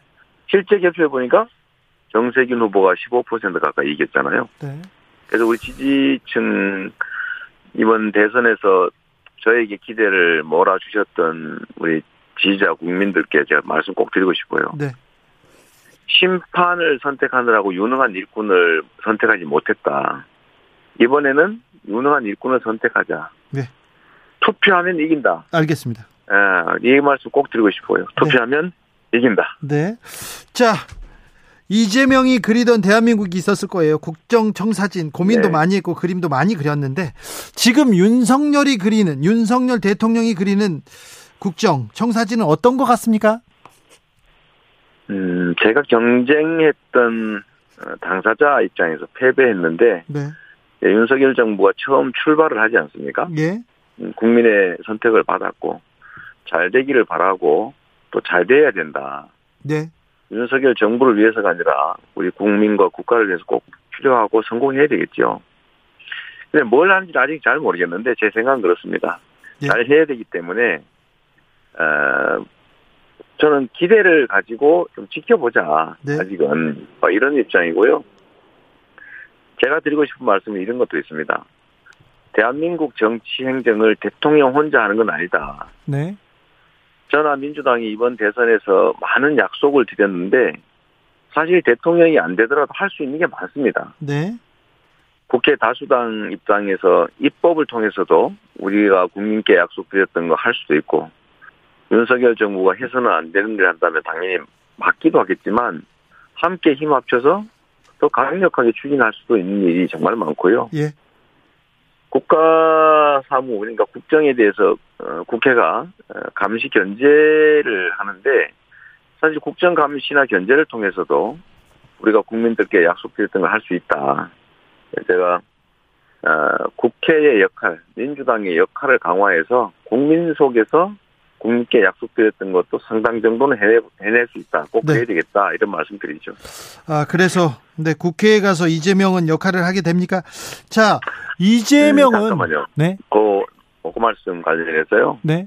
그래서 이번 선거는 제 역할이 여러 가지가 있는데, 첫 번째는 정말 폐색이 짙은 지방선거를 조금이라도 희망을 가질 수 있게 만드는 것. 그게 제 첫 번째 역할입니다. 예. 총괄선대위원장도 맡았고, 직접 출전해서 관심도 높이고 결집도 높이고 이게 첫 번째 역할이고 두 번째는 제가 성남을 바꿔서 어, 인정받았지 않습니까? 네. 경기도를 바꿔서 인정받았고 대한민국을 바꿀 기회를 국민들께 주셨는데 저의 부족함 때문에 하지 못했습니다. 이제는 인천이라고 하는 데를 한번 바꿔보자. 개양을 판교처럼 인천을 대한민국의 정치 경제 1번지로 어, 대한민국의 자부심을 한번 키워보자 그런 생각하고 있는데 어쨌든 인천시장 구청장 선거가 이겨야 또 네. 저도 이겨야 일을 할 것 아닙니까? 네. 좀 일할 기회를 주십사. 심판은 했으니 일할 네. 사람으로 균형을 맞춰서 심판 세력과 일하는 세력의 경쟁을 한번 시켜보자. 뭐그 네. 말씀 꼭 드리고 싶어요. 알겠습니다. 몇 가지 이제 더 그 물어보겠습니다. 물어보고 싶은 네, 게 네. 많은데요. 한덕수 네, 총리 후보자 인준 문제에 대해서는 좀 전향적으로 생각하자 이렇게 말씀하셨죠? 제가 사실 이제 그 원내에서 정할 문제고 예. 또 국민의 여론도 중요하지 않습니까? 네. 네, 다만 저는 그렇게 말씀드리는 거죠. 부적격하다. 좀 훌륭한 후보라고 하긴 정말 어렵다. 라는 점은 국민들께서도 인정을 하시는 것 같습니다. 네. 민주당 입장도 그렇고. 어, 다만 저는 이제 적격이냐 아니냐, 아, 유능하냐 아니냐, 나는 이 저울을 놓고 판단을 할 때 우리가 임명권자가 아니고 임명권자는 국민에게 선택받은 윤석열 대통령이고 윤석열 대통령이 어떤 사람을 써서 해보자고 처음 출발하는 그 진영을 꾸리는 단계니까 잘하라는 기대도 우리가 해야 되고 또 잘해야 되기 때문에 이 저울에서 적격이냐 아니냐 이 저울에서 첫 출발하는 첫 진용 구성이라는 측면도 조금은 고려해주자. 뭐 그런 정도 말씀을 드린 겁니다. 네. 주변 의원들하고도 이렇게 공감대가 좀 형성됩니까? 의견은 정말로 다양하고 예. 또 의원님들 중에 이 한동훈 임명 강행 때문에 네. 매우 어뭐 반대 분위기가 강해졌어요. 안민석 의원 네. 강하게 반대하더라고요. 네네 뭐 충분히 이해할 만하죠. 네. 어, 그리고 의원들 입장도 매우 많이 갈려 있고 예. 저희 지지자분들 어, 또제 주변 분들도 많이 갈려 있어요. 아, 네. 네, 어느 한쪽이 확실하게 예, 이 길이다 이렇게 말하기는 어려운데 어, 둘 중에 하나 언제나 뭐 선택하고 결단해야 되는 게 정치니까. 네. 원내에서 잘 결정하라고 할 것으로 기대합니다. 알겠습니다. 한동훈 장관 임명됐고요. 그리고 인사 윤석열 색깔이 짙은 인사 이렇게 또 계속 강행되고 네. 있습니다. 이거 어떻게 보고 계신지요?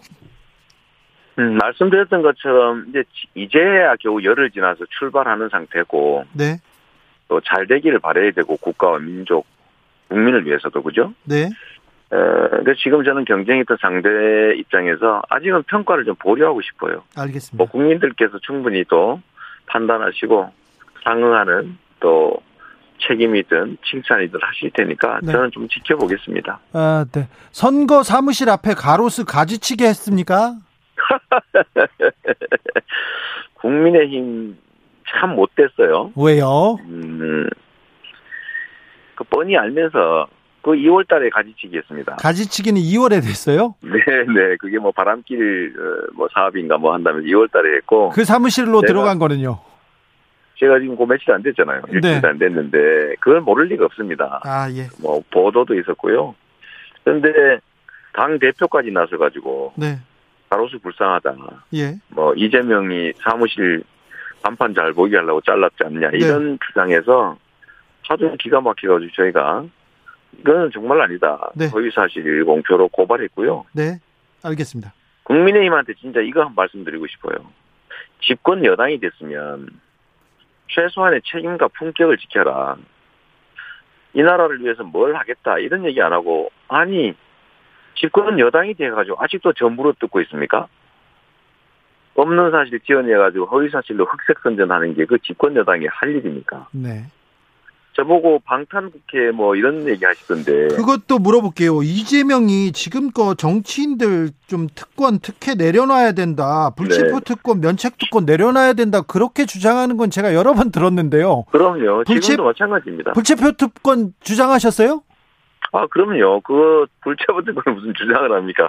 의원들의 면책 특권, 불체포 특권 너무 과하다. 네. 특권 내려놓게 해야 된다는 제 입장이고요. 그렇죠. 저는 불체포 특권을 활용할 생각이 사실 아니 제가 뭔 죄를 지었다고 불체포 특권을 활용해야 됩니까? 이명박 박근혜 정권 10년 동안 맨날 압수수색 조사 감사 당하면서도 먼지 하나 안 나왔어요. 지금 FC 뭐 광고한 거 네. 성남 산하 기관이 성남시 예산 지원 받는 기관이 광고 수주한 거 가지고 그게 저하고 무슨 상관이 있습니까? 그런데 이거 국민의힘이 마치 제가 개인 후원 받은 것처럼 조작해서 고발했잖아요. 네. 후원 받아서 저 후원 받은 일이 없거든요. 네, 네. 그런데 3년 7개월 동안 경찰이 탈탈 털었는데 무혐의 아무 근거가 없으니까 무혐의 됐는데 또 재수사한다고 압수수색 쇼를 하고 있지 않습니까? 압수수색이 지금 최근에 세 번이나 있었어요. 아니 이게 말이 안 되는 것이 성남 FC나 성남시는 당시에 다 수사 협조했거든요. 자료 다 냈다고요. 예.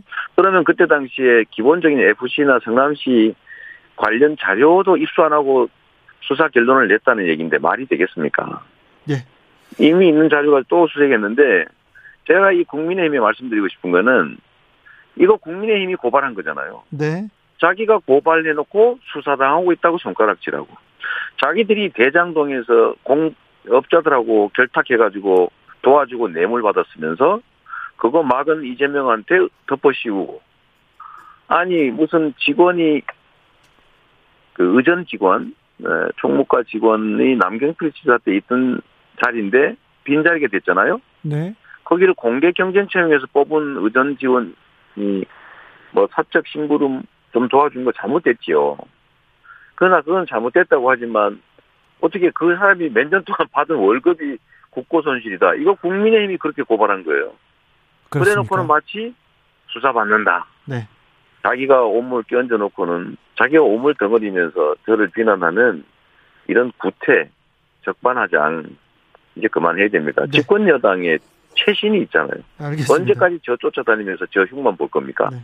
없는 거 가지고. 계속 그럴 것 같습니다.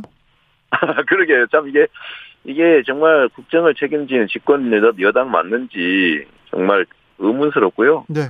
제가 그 얘기 하지 않습니까? 앞에서는 불체포 특권 없애자 그러고 뒤에서는 반대하고 앞에서는 대장동 특검하자 그러고 뒤에서는 반대하고 제가 50CT 비리 화천대유 합동 특검하자고 하잖아요. 네. 오등봉 제주도 예. 어 지금 원희룡 지사 개발 사업, 부산 LCT 개발 사업, 네. 양평 공흥지구 개발 사업, 대장동 화천대유 개발 사업 특검 하자니까요. 탈탈 털어서 네. 정말로 누가 나쁜 사람인지 한번 해봐야 되는데 이거 또 반대할 겁니다. 앞에서는 찬성, 뒤에서는 반대. 대장 의원 네 알겠습니다. 대장 좋겠고요. 네네 대장동 화천대유 특검하자고 계속 외치고 있어요. 그런데 안 하지 않습니까? 네 그리고 아무튼 이것도 다시 한번 네. 다시 한번 얘기하겠습니다. 이재명이 분명히 불체포 특권, 면책 특권, 국회의원, 정치인의 특권 내려놓자고 계속했는데 반대하는 거 아니죠? 당연하죠. 100% 찬성하고요. 네. 국민의힘이 당론으로 정해서 추진하라니까요. 저희 100% 찬성할 테니까. 찬성한다. 네. 실제로는 반대하지 않습니까? 네. 제가 평소 지론인데 네. 빈총 겨누는데 방탄이 왜 필요합니까? 알겠습니다. 네. 국회에 들어가면 또 많은 개혁안, 많은 또 정책을 내놓을 것 같은데 생각해 두고 있는 게 있습니까? 저희가 대선 때 공약으로 냈던 게 뭐 사실은 백 수십 개가 넘지 않습니까? 예. 개혁 입법도 해야 되고 개혁 정책도 해야 되는데 네.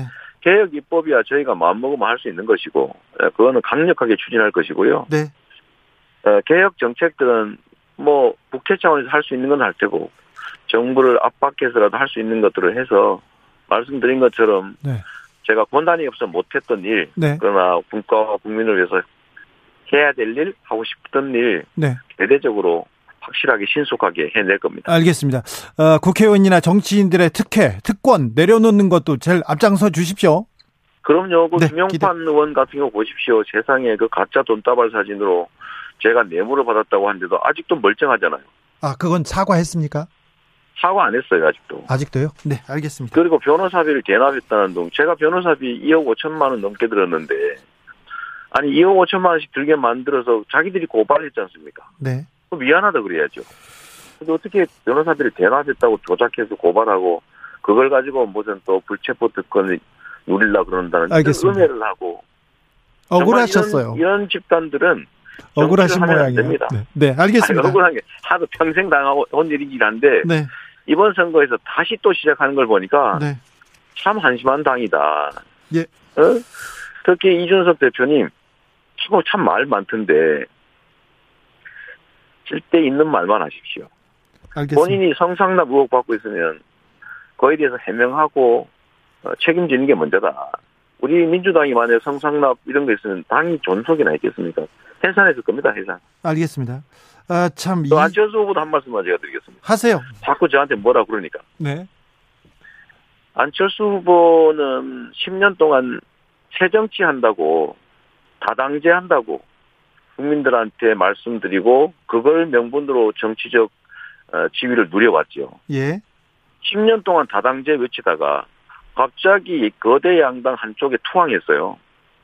그것도 미안하단 말 한마디 없이. 10년 동안 거짓말 한 겁니까? 아니면 최근에 마음이 바뀐 겁니까? 10년 동안 새 정치 한다고 다당제 한다고 그렇게 외치던 분이 지금 마음이 바뀌었는지는 모르겠지만 10년 동안 거짓말했다면 국민에게 거대한 참 큰 죄 지은 것이고 지금 마음이 바뀌었다면 국민께 죄송합니다. 새 정치 포기했습니다. 다당제 포기했습니다. 거대 양당에 제가 투항했습니다. 라고 사과 먼저 해야 됩니다. 네. 이상한 말씀을 너무 많이 하시는 것 같아요. 아, 네. 또, 또, 누구한테 얘기하고 싶은, 싶은 일 있으 우리 오세훈 시장한테 한 말씀 하고 싶어요. 아, 하세요. 네. 아니, 토론은 대체 왜 안 하는 겁니까? 토론 안 합니다. 네? 네. 그리고 대장동 가지고 저를 무슨 조작 어쩌고 저쩌고 이렇게 말씀하시는데, 조작 선동하면 국민의힘 아닙니까? 오죽하면 우리 개딸들이 조작 선동에 속아가지고 이재명 미워했더니 사실이 아니라서 너무 미안하다. sorry 재명 그래서 개딸이 생겼지 않습니까? 하도 조작을 많이 하니까. 네. 그리고 저는 오세훈 후보 생각하면, 오세훈 시장 후보 생각하면 세비, 세금 둥둥섬? 이거밖에 생각 안 나요. 그리고 급식 가지고 아이들 급식 뺏은 거. 네. 네, 이제 토론도 열심히 준비하고, 네. 그리고 대장동 가지고 저보고 뭐라 그러시는데, 네. 대장동과 관련해서 대장동 업자 도와주고 뇌물 받은 건 국민의힘이다. 네. 오등봉, LCT, 공흥지구 그 얘기 한번 해라. 이 말씀 드리고 싶습니다. 알겠습니다. 오늘 선거 유세 과정에 무슨 일이 있었습니까? 시민이 지나가다가 뭐 좀 행패를 부렸습니까? 어, 한 분이 뭐 어, 와서 방해를 해서 이게 원래 선거 방해죄라고 하는 죄가 있어요. 예. 어, 선거가 얼마나 중요한 일입니까? 네. 그런데 어, 욕하고 어, 소리 지르고 또 무력으로 실력으로 방해하고 하면 그 처벌되는 일이어서 좀 그러지 말으시면 좋을 것 같아요. 그런 음. 분이 한 분 있었습니다. 한 분. 한 분 있었습니까? 네. 네. 근데 이게 너무 국민의힘 쪽이 그런 이상한 예, 좀 비윤리적이고 반사회적 행위를 많이 하니까 자꾸 따라하는 것 같아요. 네. 그게 범죄라는 사실도 모르고 선거 방해는 중범죄입니다. 네네. 네. 선거법에서 어, 엄청 엄한 처벌을 받을 수 있으니까 네. 우리 이 방송 들으시는 국민의힘 쪽 어, 조심하도록 하십시오. 저희가 너무 너무 순하고 어, 선량하니까 그런 것 잘 안 하다 보니까 허위사실 공표하고 흑색 선전하고 행패 부리고 이게 범죄 행위에도 가만히 있다 보니까 너무 일상적으로 그러시는 것 같아요. 안 그러시는 게 좋겠습니다. 알겠습니다. 네. 우리는 안 그러잖아요. 네. 민주... 민주당은 안 그러지 않습니까? 네. 민주당이 이번 선거에서 열세였어요. 그래서 새바람을 또, 또 모든 힘을 어, 모, 모아야 한다 하면서 지금 이재명이 등판했습니다. 그런데 네. 박안주 최강욱 어, 당내 성비 사건도 있었고요. 또 여러 가지 네. 또, 또 인사청문회도 그렇게 잘 치르지 못한 것 같습니다. 그래서 지금 국민의 힘에 비해서 민주당이 지지율이 조금 밀리고 있는데 자 네. 앞으로 어떻게 따라잡으실 겁니까? 선거 어떻게 치르시겠습니까? 힘들지요. 어, 제가 어, 보궐에 출마하고 또 인천에 보궐에 출마하고 또 선대 총괄선거대위원장을 맡게 된 것도 네. 당과 우리 후보들이 어려움을 겪으니까 그렇게 됐던 것입니다. 네. 어, 저는 정치는 책임을 지는 것이라고 보기 때문에 제가 제 3자 입장에서 멀찍이 떨어져서 이 피하고 있으면 뭐 저의 개인적 피해는 적을 수도 있겠지만 우리 당과 후보들 어, 나라의 새로운 변화를 바라는 우리 국민들은 어, 피해를 입지 않습니까? 사실 가능한 한 오랫동안 멀리서 좀 떨어져 있으려고 노력하셨잖아요. 그렇죠. 뭐 저는 그렇지만 어, 그건 정말 무책임한 비겁한 행위다는 생각이 들었습니다. 어, 위험하지만 정면 돌파해야 된다. 제가 직접 선수로 나가고 뭐 선대위원장도 맡고 지원도 하고 하면 선거에 도움되는 건 분명하거든요. 네. 그래서 이 어려운 국면을 넘어서기 위해서 어, 제가 할 수 있는 모든 걸 다 한다, 다, 모든 걸 던진다, 이런 생각으로 출전했습니다. 제가 이런 느낌이 많이 들어요. 이순신 장군이 13척 남은 배로 너무나 어려운 전투를 치러야 하는데, 우리, 에, 군사들은 뭐, 공포감에, 패배감 때문에 아무것도 안 하려고 도망가고 그러지 않습니까? 네, 무서워서 도망갔죠. 지금 우리도 대선에서 지고 나니까 과거에는 당 지지율이 보통 20%대로 떨어지고 그랬거든요. 지는 쪽이. 네. 그러나 이제는 어, 우리는 사실 그거보다 좀 나은 상태다. 그리고 거기서 우리 국민들이 겪고 있는 좌절, 절망, 분노, 또는 슬픔 이런 것들을 어, 어떤 계기를 통해서 용기와 투지와 열정과 열망, 희망 이런 걸로 바꿔낼 수 있다면 이길 수 있을 것이다. 생즉사 사직생 하듯이 두려움을 용기로 바꿔서 이순신 장군을 이겨냈듯이 네. 우리도 이길 길이 있다. 그 촉매 역할을 누군가가 해야 되는데 네. 결국 이재명이 모든 것을 던져서 어, 할게 하는 것 외에는 다른 방법이 마땅치 않다. 네. 그래서 제가 참전을 하게 됐는데요. 국민 여러분, 이제 심판은 했지 않습니까? 유능한 일꾼들을 선출해서 우리의 삶도 바꾸고 미래도 개척해야 됩니다. 아쉬웠던 점 어, 이번 선거에 빠지지 말고 참여하시고 또 주변 분들 동료하고 결집해서 우리에게도 기회를 주십시오. 이재명에게도 일할 기회를 주십시오.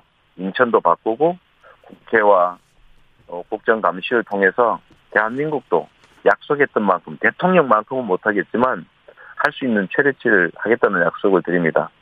우리에게도 기회를 주시고 국정이 심판만으로 이루어지지는 않습니다.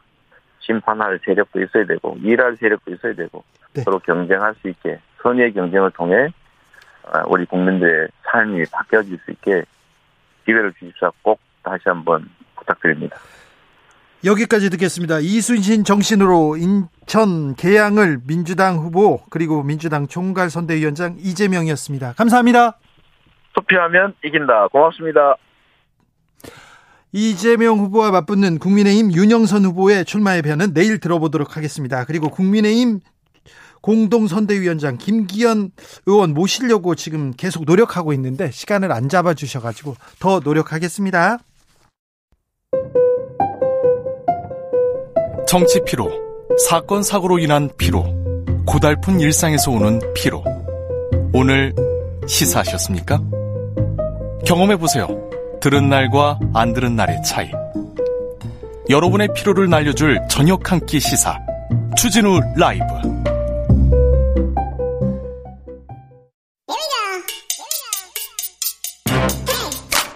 뉴스를 향한 진지한 고민 기자들의 수다. 라이브 기자실을 찾은 오늘의 기자는 한결의 오연서 기자입니다. 어서 오세요. 안녕하세요. 네. 오늘 선거가 선거 운동이 시작됐어요? 네, 맞아요. 기자들도 바빠졌죠? 네, 오늘부터 어, 좀 바빠졌어요. 어디에서 오셨어요? 저 오늘은 안 가는데 어제는 광주를 다녀왔고요. 아, 전남 아, 광주. 지금 아, 지금은 국회에서 왔습니다. 네, 알았어요. 어제는 전남 광주? 네. 아, 5.18? 네 네 네. 네. 어, 지난 한 주 동안 네. 누, 국민의힘 출입하시잖아요. 네. 국민의힘 누구랑 밥 먹었습니까? 밥이요? 네. 어, 캘린더를 한번 볼까요? 어 매일 매일 점심 저녁 약속 있습니까? 네, 거의 매일 있고 예. 뭐 보좌관 분들도 많이 만나고 지난주에 지금 그 대통령실에 있는 장성민 특보 저녁 먹었었고 네. 조경태 의원 뭐 네, 이렇게 등등 장성민 그 기획관인가요? 예, 예 이제 기획관이죠. 네. 그분은 저 5.18에 대해서 뭐라고 얘기하시던가요? 어, 그때 어 어제 갔었을 때도 만났었고요. 네. 예, 만, 보니까 이제 임을 위한 행진곡도 열심히 부르고 네. 그렇게 하더라고요. 그분이 저기 종편에서 방송할 때 네. 북한군이었다고. 내가 그 북한군이어서 광주에 내려간 북한군이었어. 네. 그러면서 북한군 개입설을 방송하신 분이었죠. 네. 그 얘기는 안 합니다. 그 얘기는 안 하더라고요. 안? 네. 네. 또 인상 깊었던 장면 있습니까? 어, 광주 가는 게 사실 이제 국민의힘 의원 전원이 가는 건 처음이었잖아요. 그렇죠. 그래서 저희 되게 기대를 하면서 갔었고 제일 궁금했던 게 사실 특별 그 전용기를 열차. 안 타고 특별 열차를 타고 네. 의원들이랑 같이 갔었잖아요. 네. 그 안에서 좀 어떤 얘기 오가는지 이런 것들을 안에 탄 의원들이나 이런 분들을 취재를 해보다 보니까 이게 추모를 하러 가는 자리인데 굉장히 좀 들뜬 분위기였다고 하더라고요. 아, 열차 그렇죠. 안에서는. 네, 뭐. 왜냐하면 굉장히 이제 국민의힘에서 뭐 서진 정책을 열심히 펼친다 이런 식으로 좀 기사가 많이 나갔던 상황이었어서 네. 좀 들뜬 상황이라 안에서 좀 일부 의원들이 우리 조금 분위기 자제시킬 필요 있다 이런 얘기가 좀 오갔었다고도 하더라고요. 아, 네. 대통령도 굉장히 굉장히 좀 많이 들떠 있었었고 네, 표정 관리해야 된다 이렇게 그런, 예, 네, 선거 시작했는데 네. 자 선거 운동 시작합니다. 그러면 이제 막 벽보도 붙였고요. 네. 그다음 프랭카드 걸렸고 그리고 이제 마이크 잡고 유세도 하고요. 네. 좀 국민의힘이나 또 정치권 분위기는 어떻습니까? 오늘 굉장히 좀 들뜬 분위기로 공식 선거 운동 기간이 시작이 됐고요. 오늘 자정부터 이제 13일 동안 진행이 되고 국민의힘은 들뜬 분위기더라고요. 예, 그렇죠. 네. 그래서 오늘 이제 국민의힘은 천안, 그러니까 중원 지역을 먼저 이제 중원 지역의 표심을 잡겠다라는 생각으로 충남 천안에서 공식 선거 운동을 시작을 했고요. 네. 또 무엇보다도 이 이재명 전 지사 방금 통화를 했던 이재명 전 지사가 정치적 명운을 걸고 출마를 한 개양을 그러니까 인천 지역 이 최대 격전지로 떠오름에 따라서 여야 다 오늘 인천에서 뭐 선대위 출정식도 열고 후보 출정식도 열고 이 자리에 이제 많은 지도부들이 참석을 해서 인천에 충, 굉장히 주력을 하고 있습니다. 충남 천안, 충청 네. 중요하죠. 충남 천안은 중요하죠. 또 박안주 의원 지역구에서 또 글로 하고요. 그렇기도 같죠. 예. 그리고는 음, 젊은 사람들이랑 네. 이렇게 가고 또 율동도 하고 그렇습니까? 어, 아직 뭐 이제 초반이라서 지금 뭐 대부분 이제 연설하고 이러는 분위기였고요. 네. 예, 율동도 하고. 뭐 민주당은 어떻습니까? 민주당은 이제 박지원 비대위원장 역할이 굉장히 중요하게 됐는데요. 어디로 갔어요? 박지원 위원장은 오늘 인천에서 출범식한 뒤에 민주당의 불, 모지라고도 불리는 대구 경북 지역으로 가서 지지를 호소했습니다. 네. 뭐 지역적으로도 의미가 좀 있기도 하지만 어, 박지원 위원장이 추적단 불꽃 출신이잖아요. 네. 청년 여성 유권자의 구심점 역할을 하고 있는 만큼 가서 이제 청년 후보도 만나고 또 어, 이 대전에 가서는 2030 여성과 함께하는 간담회도 진행을 했다고 합니다. 또 네. 어, 오늘 뭐 논란이 있고 그렇습니까? 오늘 첫날인데 출정식에서 좀 해프닝, 막말 논란 이런 것들이 양쪽 다 있었는데요. 네. 국민의힘에서는 오늘 김은혜 후보 출정식에 출정식에 김용남 국민의힘 수원시장 후보가 함께 했습니다. 김용남 저 후보가 또 무슨 말 했습니까? 아이고 불안하네 그분. 그, 우리 저희 고정 패널인데요. 네. 아, 나 내일 주진우 라이브. 네, 네. 그런데요. 어, 그 박완주 의원 더불어민주당에서 성비 의혹으로 제명됐잖아요. 네. 이거 언급하면서 어, 삼선의 중진 의원을 제가닥 제명한 것으로 봐서는 그냥 주무르기만 한 것 같지는 않다. 아이고. 그러니까 피해 내용, 그러니까 피해 내용을 본인이 어쨌든 이거 2차 가해죠. 2차 가해죠. 네, 명백한. 왜냐하면 민주당에서도 사실은 피해자에게 2차 가해가 될 수 있다는 이유로 피해 내용을 정확하게 공개를 안 했는데 왜 이렇게 이 내용을 얘기하지 않는지 모르겠다라고 하면서 계속해서 이 얘기를 이어갔다고 합니다. 이런 얘기를 또 전하는 것도 이렇게 전하면 2차 가해입니다. 잘못됐습니다. 그렇죠. 네. 근데 그 자리에는 지지자들이 워낙 많다 보니까 네. 뭐 웃음도 나왔고 사실 사과도 없었다고 합니다. 이날 네. 자리에서는. 그 지지자들은 또 웃고 박수 쳤겠죠. 그러면. 네, 저 완전히 좀 네. 들뜬 분위기다 보니까요. 네. 자, 각 당의 재보선 전략 어떻게 다릅니까? 그 사실 크게 다르지 않습니다. 한마디로 요약을 하면 여야 모두 이재명 전 지사가 전략이 됐는데요. 국민의힘은 이재명 무너뜨리기로 또 민주당은 이재명 사수하기 전략으로 재보선에 임하고 있습니다. 아무래도 인천에서 아, 이재명 지사가 출마하는 인천에서 민주당이 승리하지 못하면 당의 구심점이 사라질 수 있는 위기감이 있기 때문이고 네. 또 국민의힘에서는 또 인천에서 어 차기 대선 주자인 이재명 후보를 무너뜨리면 주도권 확보가 가능하다는 판단을 하고 있습니다. 그래서 오늘 특히 국민의힘에서 개양 을에 출마한 윤형선 후보 선거 운동에 그 이재명 저격수로도 알려진 윤희숙 전 의원이 오랜만에 나와서 연설을 했더라고요. 굉장히 거친 발언 쏟아내시더라고요. 네. 어, 이준석 국민의힘 대표는 어디로 갔어요?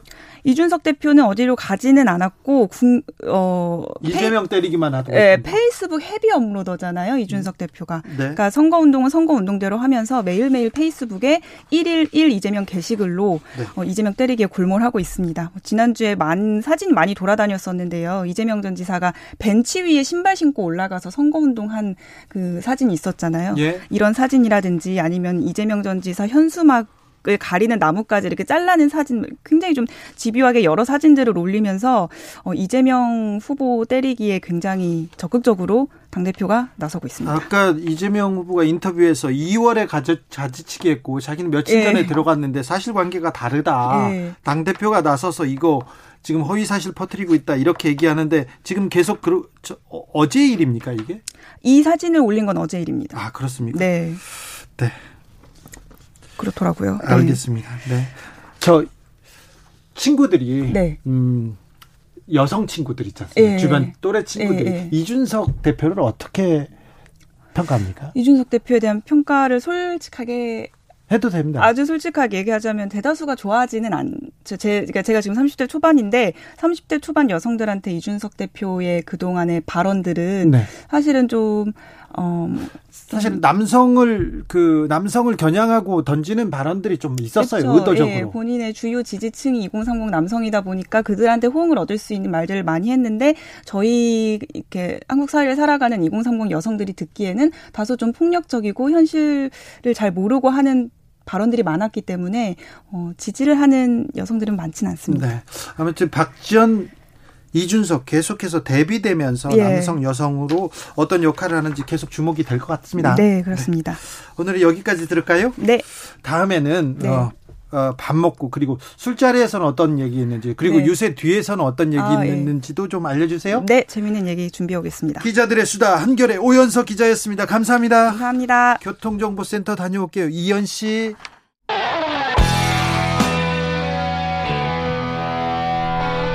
스치기만 해도 똑똑해진다. 드라이브 스루 시사 주진우 라이브.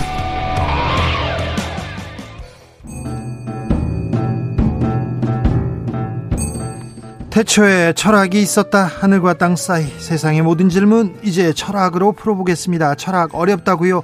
일단 맛이라도 봅시다. 철학의 맛. 정치 철학자 김만곤 박사 어서 오세요. 예, 안녕하십니까? 조영근 소셜랩 접경지대 소장 어서 오세요. 예, 안녕하세요. 접경지대는 뭐 하는 데입니까? 접경지대가 뭐 하는지는 비밀입니다. 아, 네. 철학하는 데입니까? 여러 가지 맡겨만 주시면 다 할 수 있습니다. 아, 그렇습니까? 네. 소셜랩 네. 접경지대. 좋습니다. 오늘은 노동 얘기를 좀 해보려고 합니다. 어, 노동 뭐 코로나 시대를 지나서 노동 문제가 좀 많이 변화도 있고요. 그리고 또 뭐 정부에서도 계속 노동 개혁, 노동 개혁 얘기가 나옵니다. 그래서요. 어, 이 노동이 뭔지 노동의 가치는 왜 존중받아야 되는데 계속해서 어, 뒷전으로 밀리고 있는지 그런 얘기도 좀 들어보고 싶습니다. 아, 이거 저부터 시작하는 건가요? 어제 노동 전문가가 우리 조영근 소장님이신데. 그러네요. 예. 어려운 거는 예, 예. 박사님께서 철학적으로. 아, 예, 알겠습니다. 뭐 이게 많은 사람들이 이제 노동이 뭐냐라고 이제 뭐 물어보시는 분들 진짜 많은데요. 뭐 이게 제가 하는 말은 아니고 이게 뭐 해결 시대부터 내려오던 말이라고 하, 마, 그 말이 이제 인간과 자연 사이의 가장 창조적인 활동이다라고 네. 이제 그렇게 이제 표현하고 이야기를 하고 있는데요.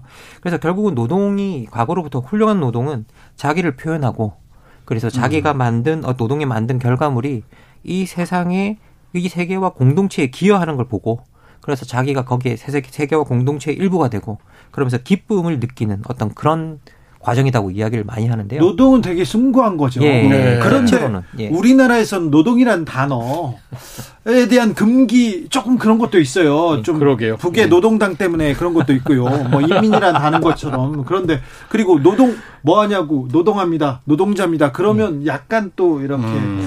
보는 시각도 좀 다르고요. 예, 그래서 저는 저기 코로나 거치면서 예. 우리가 여러 가지 경험을 했잖아요. 특히 이제 재택근무를 해도 이렇게 회사가 돌아가는구나. 네, 네. 이런 거 알게 된 것도 사실 상당한 네. 놀라운 그 경험이기도 한데 음. 코로나 거치면서 저희가 또 하나 주목하게 된 게 필수 노동이라고 하는 음. 그런 노동이 사실 예. 부각이 됐죠. 네. 이전에는 저희가 노동하면 네. 보통 뭐 제조업 노동, 음. 아니면 농업 노동 뭐 이런 거 떠올리게 됐는데 그게 아니라 필수 노동이라는 범주. 예를 들면 우리가 돌봄 노동이라든지 네. 청소 노동이라든지 네. 아니면 뭐 보건 서비스라든지 이런 노동들이 사실은 굉장히 우리 사회를 움직이는데 그렇죠. 네. 필수적이더라. 이거 음. 없어지면 음. 사회가 무너진다. 예. 코로나로 예. 세상이 멈췄는데 음. 그래도 꼭 돌아가기 그래도 돌아가야 네. 되는 노동이 있더라는 거예요. 네. 근데 네. 놀랍게도 우리나라 필수 노동자들의 4분의 1이 60대 여성입니다. 아, 그렇습니다. 60대 이상의 여성입니다. 음. 그러니까 이게 무슨 말이냐면 근데 필수 노동이 보면 대체로 보면 비정규직이고 저임금이에요. 일은 힘든데 음. 그러니까 우리가 한국 사회에서 가장 약한 사람들에 네. 또 50세 이상으로 따지면 50세 이상 여성이 40몇 프로를 몇 프로를 차지하거든요. 거의 절반이에요. 그러니까 가장 약하고 힘든 분들의 노동에 음. 적은 대가를 주면서 우리 사회가 움직이고 있다. 음. 이런 거 드러난 게 코로나의 큰 어떤 뭐랄까요 역할이라고 하면 참 이상한데 음. 예, 그런 깨달음 같습니다. 예. 코로나가 노동의 음. 또 가치를 신성함을 또 보여주기도 했죠. 예, 실제로 뭐 데이비드 그레이버라거나 아주 유명한 인류학자가 네. bullshit job이라는 책을 쓰잖아요. 음. 근데 그 bullshit job 이 들어가 보면 이 bullshit job이 우리가 말하는 뭐 임금이 낮은 노동이 아니라 음. 임금은 엄청 높은데 별로 사회적 의미가 없는 노동이 너무 많다라고 네. 이야기하는데 대표적으로 행정하면서 서류 만드는 업무들이 그렇다라고 이제 거기 또 나온 게 예. 이제 금융 그 저기 예, 금융 금융 전문가들 금융 전문가들 네. 그렇죠 뭐 기여가 예. 스스로 생각 자기도 평가해 보면 예. 마이너스 나오고 그렇죠 예 이게 뭐 이 안에 들여다 보면 청소 노동자나 이런 분들은 뭐 1달러당 기여하는 바가 몇 배씩 높은데 7배, 8배씩 반드시 높은데. 필요하기도 하고요. 예. 그런데 은행이나 업무 거기서 일하시는 분들은 자기가 받는 돈의 몇십 배씩 사회적으로 마이너스 효과를 만드는 게 나와요. 아, 그런 사람들이 예. 많죠. 은행이라고만 말하면 곤란하고 이제 예를 예. 우리가 저기 이제 막 은행 그, 있잖아요. 막 그런 예. 거 있잖아요. 막 저기 그, 그, 그 갑자기 그 월스트리트 같은 데서 막 돈, 돈 많이 버는 막 금융 상품 예, 막 만들고 이러는 사람들. 예. 네. 그런 분들이 돈은 또 잘 벌고요. 계속 더 많이 벌고 있어요. 그렇죠. 훨씬 많이 벌고 뭐 수입이 상대가 안 됩니다. 돈이 예. 돈을 예. 벌고요. 땅이 코인, 돈을 버는데 코인 예. 네, 코인도 벌고 가상 자산도 예. 돈을 버는데 노동은 계속 음. 노동자는 계속 가난해지는. 그렇죠. 그러게 말이에요. 좀 바꿔주세요. 어떻게 어떻게 하실 겁니까? 네. 지금 책임지십시오. 네. 아니 뭐 그래서 좀 노동을 환경을 개선해 보자고 이제 주 4일째 근무 이야기도 좀 나오고 있고요. 음, 그렇죠. 예 그리고 이제 뭐 비대면 이제 어 근무도 좀 강화하자라는 음. 이야기도 좀 나오고 있고 뭐 그러고 있긴 한데 이게 주 4일 노동으로 옮겨가는 거에 대해서 뭐 우리 정부의 반응을 보면 별로 신통치 않은 것 같고요. 노동개혁이라고 예. 누구든 외치는데 노동개혁을 딱 보면요. 노조 그리고 노동자들 어떻게 하겠다는 거예요. 그렇죠. 노조가 약해졌으면 좋겠다가 노동개혁이고 노동자가 더 오랜 시간 일했으면 좋겠다가 노동개혁이죠 지금. 그러니까요. 예. 이거는 자본가를 위해서 돈을 음. 위한 그 얘기 아닙니까? 지금 이제 그 노동 시간하고 그다음에 이제 임금 네. 요 부분에 대한 것도 사실은 노동자 음. 입장에서 예, 사실 후퇴되는 느낌이 있어서 환영할 일은 아닌데 그렇죠. 정말 하지 말았으면 좋겠다라고 간절히 바라는 것은 지금 중대재해처벌법에 네, 대해서 예. 어 이걸 갖다가 지금 이제 그 음. 지금 자, 그법 자체도 굉장히 원안보다 많이 후퇴하고 구멍이 많습니다. 네. 구멍이 많습니다. 지금 그런데 그것조차도 지금 다시 음. 후퇴 뭐 유연화를 하겠다 이런 네. 이야기를 예, 하고 있죠. 그래서 그리고 이준석 대표 생산직 주 52시간 이상 일하기를 원한다 이런 얘기 하잖아요. 아 이건 뭐 이게 기존 기존의 노동자들의 소득 보전을 이유로 오히려 노동시장 밖에서 고통받고 있는 노동자들을 외면하는 발언이죠. 사실 그거는 네. 노동 시간이 늘어나면 늘어날수록 사실 어떻게 보면 일자리를 늘릴 수가 없는 상황인데 일자리 줄어들죠. 줄어들죠. 그렇죠. 네. 그래서 이거는 기존의 노동자들의 소득 보전을 핑계를 대서 기업의 기업의 비용을 줄여가면서 바깥의 노동시장에서도 고용을 늘어나지 못하게 하는 이야기인데 그걸 아주 교묘하게 어 기, 기업이 원하는 거라고 이야기를 안 하고 그걸 노동자들이 현장에서 일하는 노동자들이 원하는 것이라는 그런 식의 핑계를 대는 이 근데 제가 예. 정말 그 이 이야기는 저도 정말 젊어서부터 몇십 년째 하고 있는데 납득은 안 돼요. 왜냐하면 음. 한국의 이렇게 여러 언론들이나 아니면 또 힘센 분들 뭐 이런 데서들 보면 우리나라 노동자들이 너무 일을 안 하고 게으르대요. 아, 아니 근데 이게 음. 정말 저는 납득이 안 가는데 그 가장 최신 통계 OECD 보면 음. 예, 물론 당연히 한국이 일 제일 많이 합니다. 제일 네, 많이 하는 쪽에 속한데 긴 그렇죠. 나라 중에 하나. 제가 그냥 체감되게 얘기를 해드리면 제일 짧은 나라가 독일이거든요. 그렇죠. 음. 독일 사람들보다 하루에 8시간 일한다고 치면 우리가 두달 12일을 더 일을 합니다.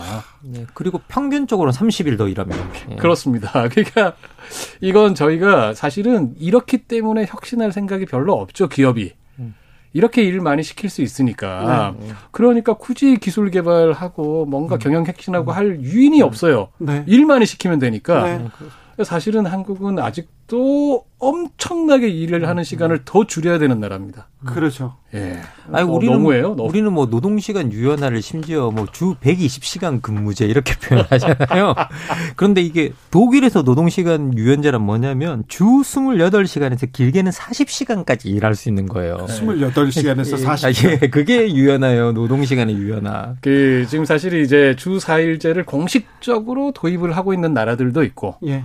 그 다음에 주 근무 시간 자체가 40시간이나 32시간, 음. 30시간 이런 식으로 줄어들었기 때문에 실질적으로 주 4일제가 실현되고 있는 나라들이 음, 있거든요. 음, 독일도 그렇고 예를 들면 네덜란드도 그렇습니다. 네덜란드는 제가 예전에 한번 이렇게 됐을 때 가서 그 암스테르담에 아는 지인의 집에서 자면서 경험을 했어요. 그 당시에 이제 그 현지에서 직장 가진 네덜란드 사람들이고 그래서 보니까 그 주 4일 근무를 하니까 애 둘을 키우는데 어떻게 하냐면 4일을 갖다가 일을 하면서 부부가 어 회사 안 나가는 날을 갖다가 그렇죠. 서로 간에 조정을 하는 거예요. 이렇게 월화수목 네. 뭐 목금토일 이런 그러니까 아이들이 어린이집을 사흘 나가요. 네. 음. 그 나머지를 갖다 가족이 함께 지내는 거죠. 음. 이렇게 아빠 엄마 음. 아, 아이들을 이렇게 할 수 있고 그러니까 이게 상 그 사회가 좋습니다. 제가 옆에 음. 너무 좋더라고요. 당사자들이 얘기를 하는데 너무 좋아졌다. 아, 네. 이렇게 우리가 너무 부러워요. 네. 이게 뭐 초록 그 우산 어린이 재단인가? 거기서 2010 정확하게 18년 19년인지 기억이 안 나는데요. 그때 한국의 아버지들이 미취학 아이들과 얼마나 놀아주는가 그 통계가 아마 6분인가 나왔을 겁니다, 하루. 6분. 제 아들은요, 6, 7살 때까지, 7살 때까지 아빠라는 개념이 먼 데서 온 친척 형이었어요. 그래서 가끔 제 얼굴을 보면요. 2단 옆차기를 한 방 딱 날리고 도망갑니다. 그랬었어요. 그 제가 아는 예전 동료가 했던 증언이 있습니다. 아들이 자기한테 아빠 우리 집에 자주 놀러 와. 나 네, 그래요? 네. 저한테도 항상 제가 뭐 일요일 날도 이렇게 밤에 음. 취재 때문에 나가지 않습니까? 안녕히 가세요. 네, 항상 음, 그랬습니다. 음, 그런데요, 그런 일이 있었는데 우리도 좀 바꿀 수 있는데 음. 왜 우리는 그렇지 못할까요? 왜 계속 이렇게 일하 일 저희 저희 주 5일제로 바뀔 때 주 6일 토요일 날도 출근해 가지고 1시 정도 퇴근하는데 주로 다른 일이 있어서 6시 7시까지 일하곤 했는데 그때 주 5일 제로 바뀌면 나라가 망하고 기업들이 망한다고 음, 언론사 그렇죠. 선배들이 네. 얘기하는 거예요. 음, 왜요? 음. 그렇지 않은데 다른 나라들 다 음. 주일제로 가서 잘하는데 근데 언론이 먼저 기업 음. 그리고 사장님 편만 들고 있어. 예. 이게 뭐 전통적으로 우리나라 언론이 노동자들의 편에 서서 이야기를 해주지 않았던 건 사실이고요. 그런 적은 없어서. 예, 그리고 음. 항상 기업의 편에 서서 기업의 이익을 대변하는 방식으로 이제 어, 이야기를 해왔던 건 사실이고요. 그리고 언론인들이 아무리 부정한다고 해도 뭐, 뭐 머리속부터 뼛속까지 그게 젖어 있었다는 건 뭐 부정해서는 안 된다는 음. 생각이 듭니다. 그리고 더 나가서 자꾸 이제 우리도 주 4일째 근무 이야기가 많이 나오고 있는데 그리고 보도 주 4일째 보도 내용들을 보면 좀, 좀 안타까운 게 뭐냐면 사실 주 4일째가 된다라는 건 주 5일에 하는 일을 4일에 한다는 뜻은 또 아니거든요. 이게. 예. 음. 그래서는 안 되잖아요. 네. 뭐 5일에 하는 일을 4일에 하는 거면 그 주 4일째 의무가 별로 예, 어, 의미가 없는데 마치 그걸 어떻게 가능하게 할 것인가를 계속 음. 음. 연구하는 그런 보도가 나오는 걸 보면 그 부분도 음. 좀 안타깝다는 생각이 듭니다. 예. 주 4일 근무는 주 4일에 적합한 양의 일을 얼만큼 하는가에 관한 음. 이야기로 이제 우리가 이야기를 해야 되죠. 경영자들이 예. 그걸 고민해야 될 거 아닙니까? 그 확실히 그런데 보면 이거 이 문제는 저는 이런 생각은 들어요. 하나는 이제 법적인 문제가 있는데 네. 또 하나는 한국이 아시다시피 예, 노조 가입률부터 포함해 가지고 음, 노동의 힘이 너무 약합니다. 예. 어, 한국에서는 마치 노조 활동을 하면 그게 뭔가 잘못인 것 같은. 네. 노동자가 노동조합에 가입을 하고 노동자의 권익을 추구나, 추구하는 것은 사실 너무 기본이잖아요. 그냥, 네. 그냥 기본인데. 기본인데 그 얘기를 하면 불온하다고 하죠. 그러게 네. 말입니다. 그렇죠. 그래서 이 아시다시피 그 사실은 저 우리가 흔히 말하는 북, 북유럽, 서유럽 음. 네. 노동조합 가입률이 70% 음. 넘고 음. 아, 뭐 다른 나라들도 최소 30% 40% 되는데 한국은 10% 왔다 갔다. 뭐 이러는 거라 사실은 노동자들이 노조에 더 많이 가입해야 됩니다. 아, 그래서 이게 노동조합 가입률이 너무 낮은 상황은 정말 자본한테 좋은 거예요. 왜냐하면 이게 단지 자기들이 노동자들이 보호가 세지는 게 아니라 네. 바로 저 10%가 특권층이야라고 말할 수 있거든요. 그러게 말이죠. 네. 철학의 맛 결정적 한마디로 정리하겠습니다. 먼저 김만권. 예, 이제 4일만 일합시다. 네. 조영근 예, 노동자는 노조입니다. 그렇습니까? 네. 노동자가 좀 노동의 가치가 좀 인정받는 세상으로 갔으면 합니다. 오늘도 감사했습니다. 김만권, 조영근 소장 감사합니다. 네, 감사합니다. 네, 저는 여기서 인사드리겠습니다. 오늘 돌발 퀴즈의 정답은 3번, 무조건 3번이고요. 저는 내일 오후 5시 5분에 돌아오겠습니다. 지금까지 주진우였습니다.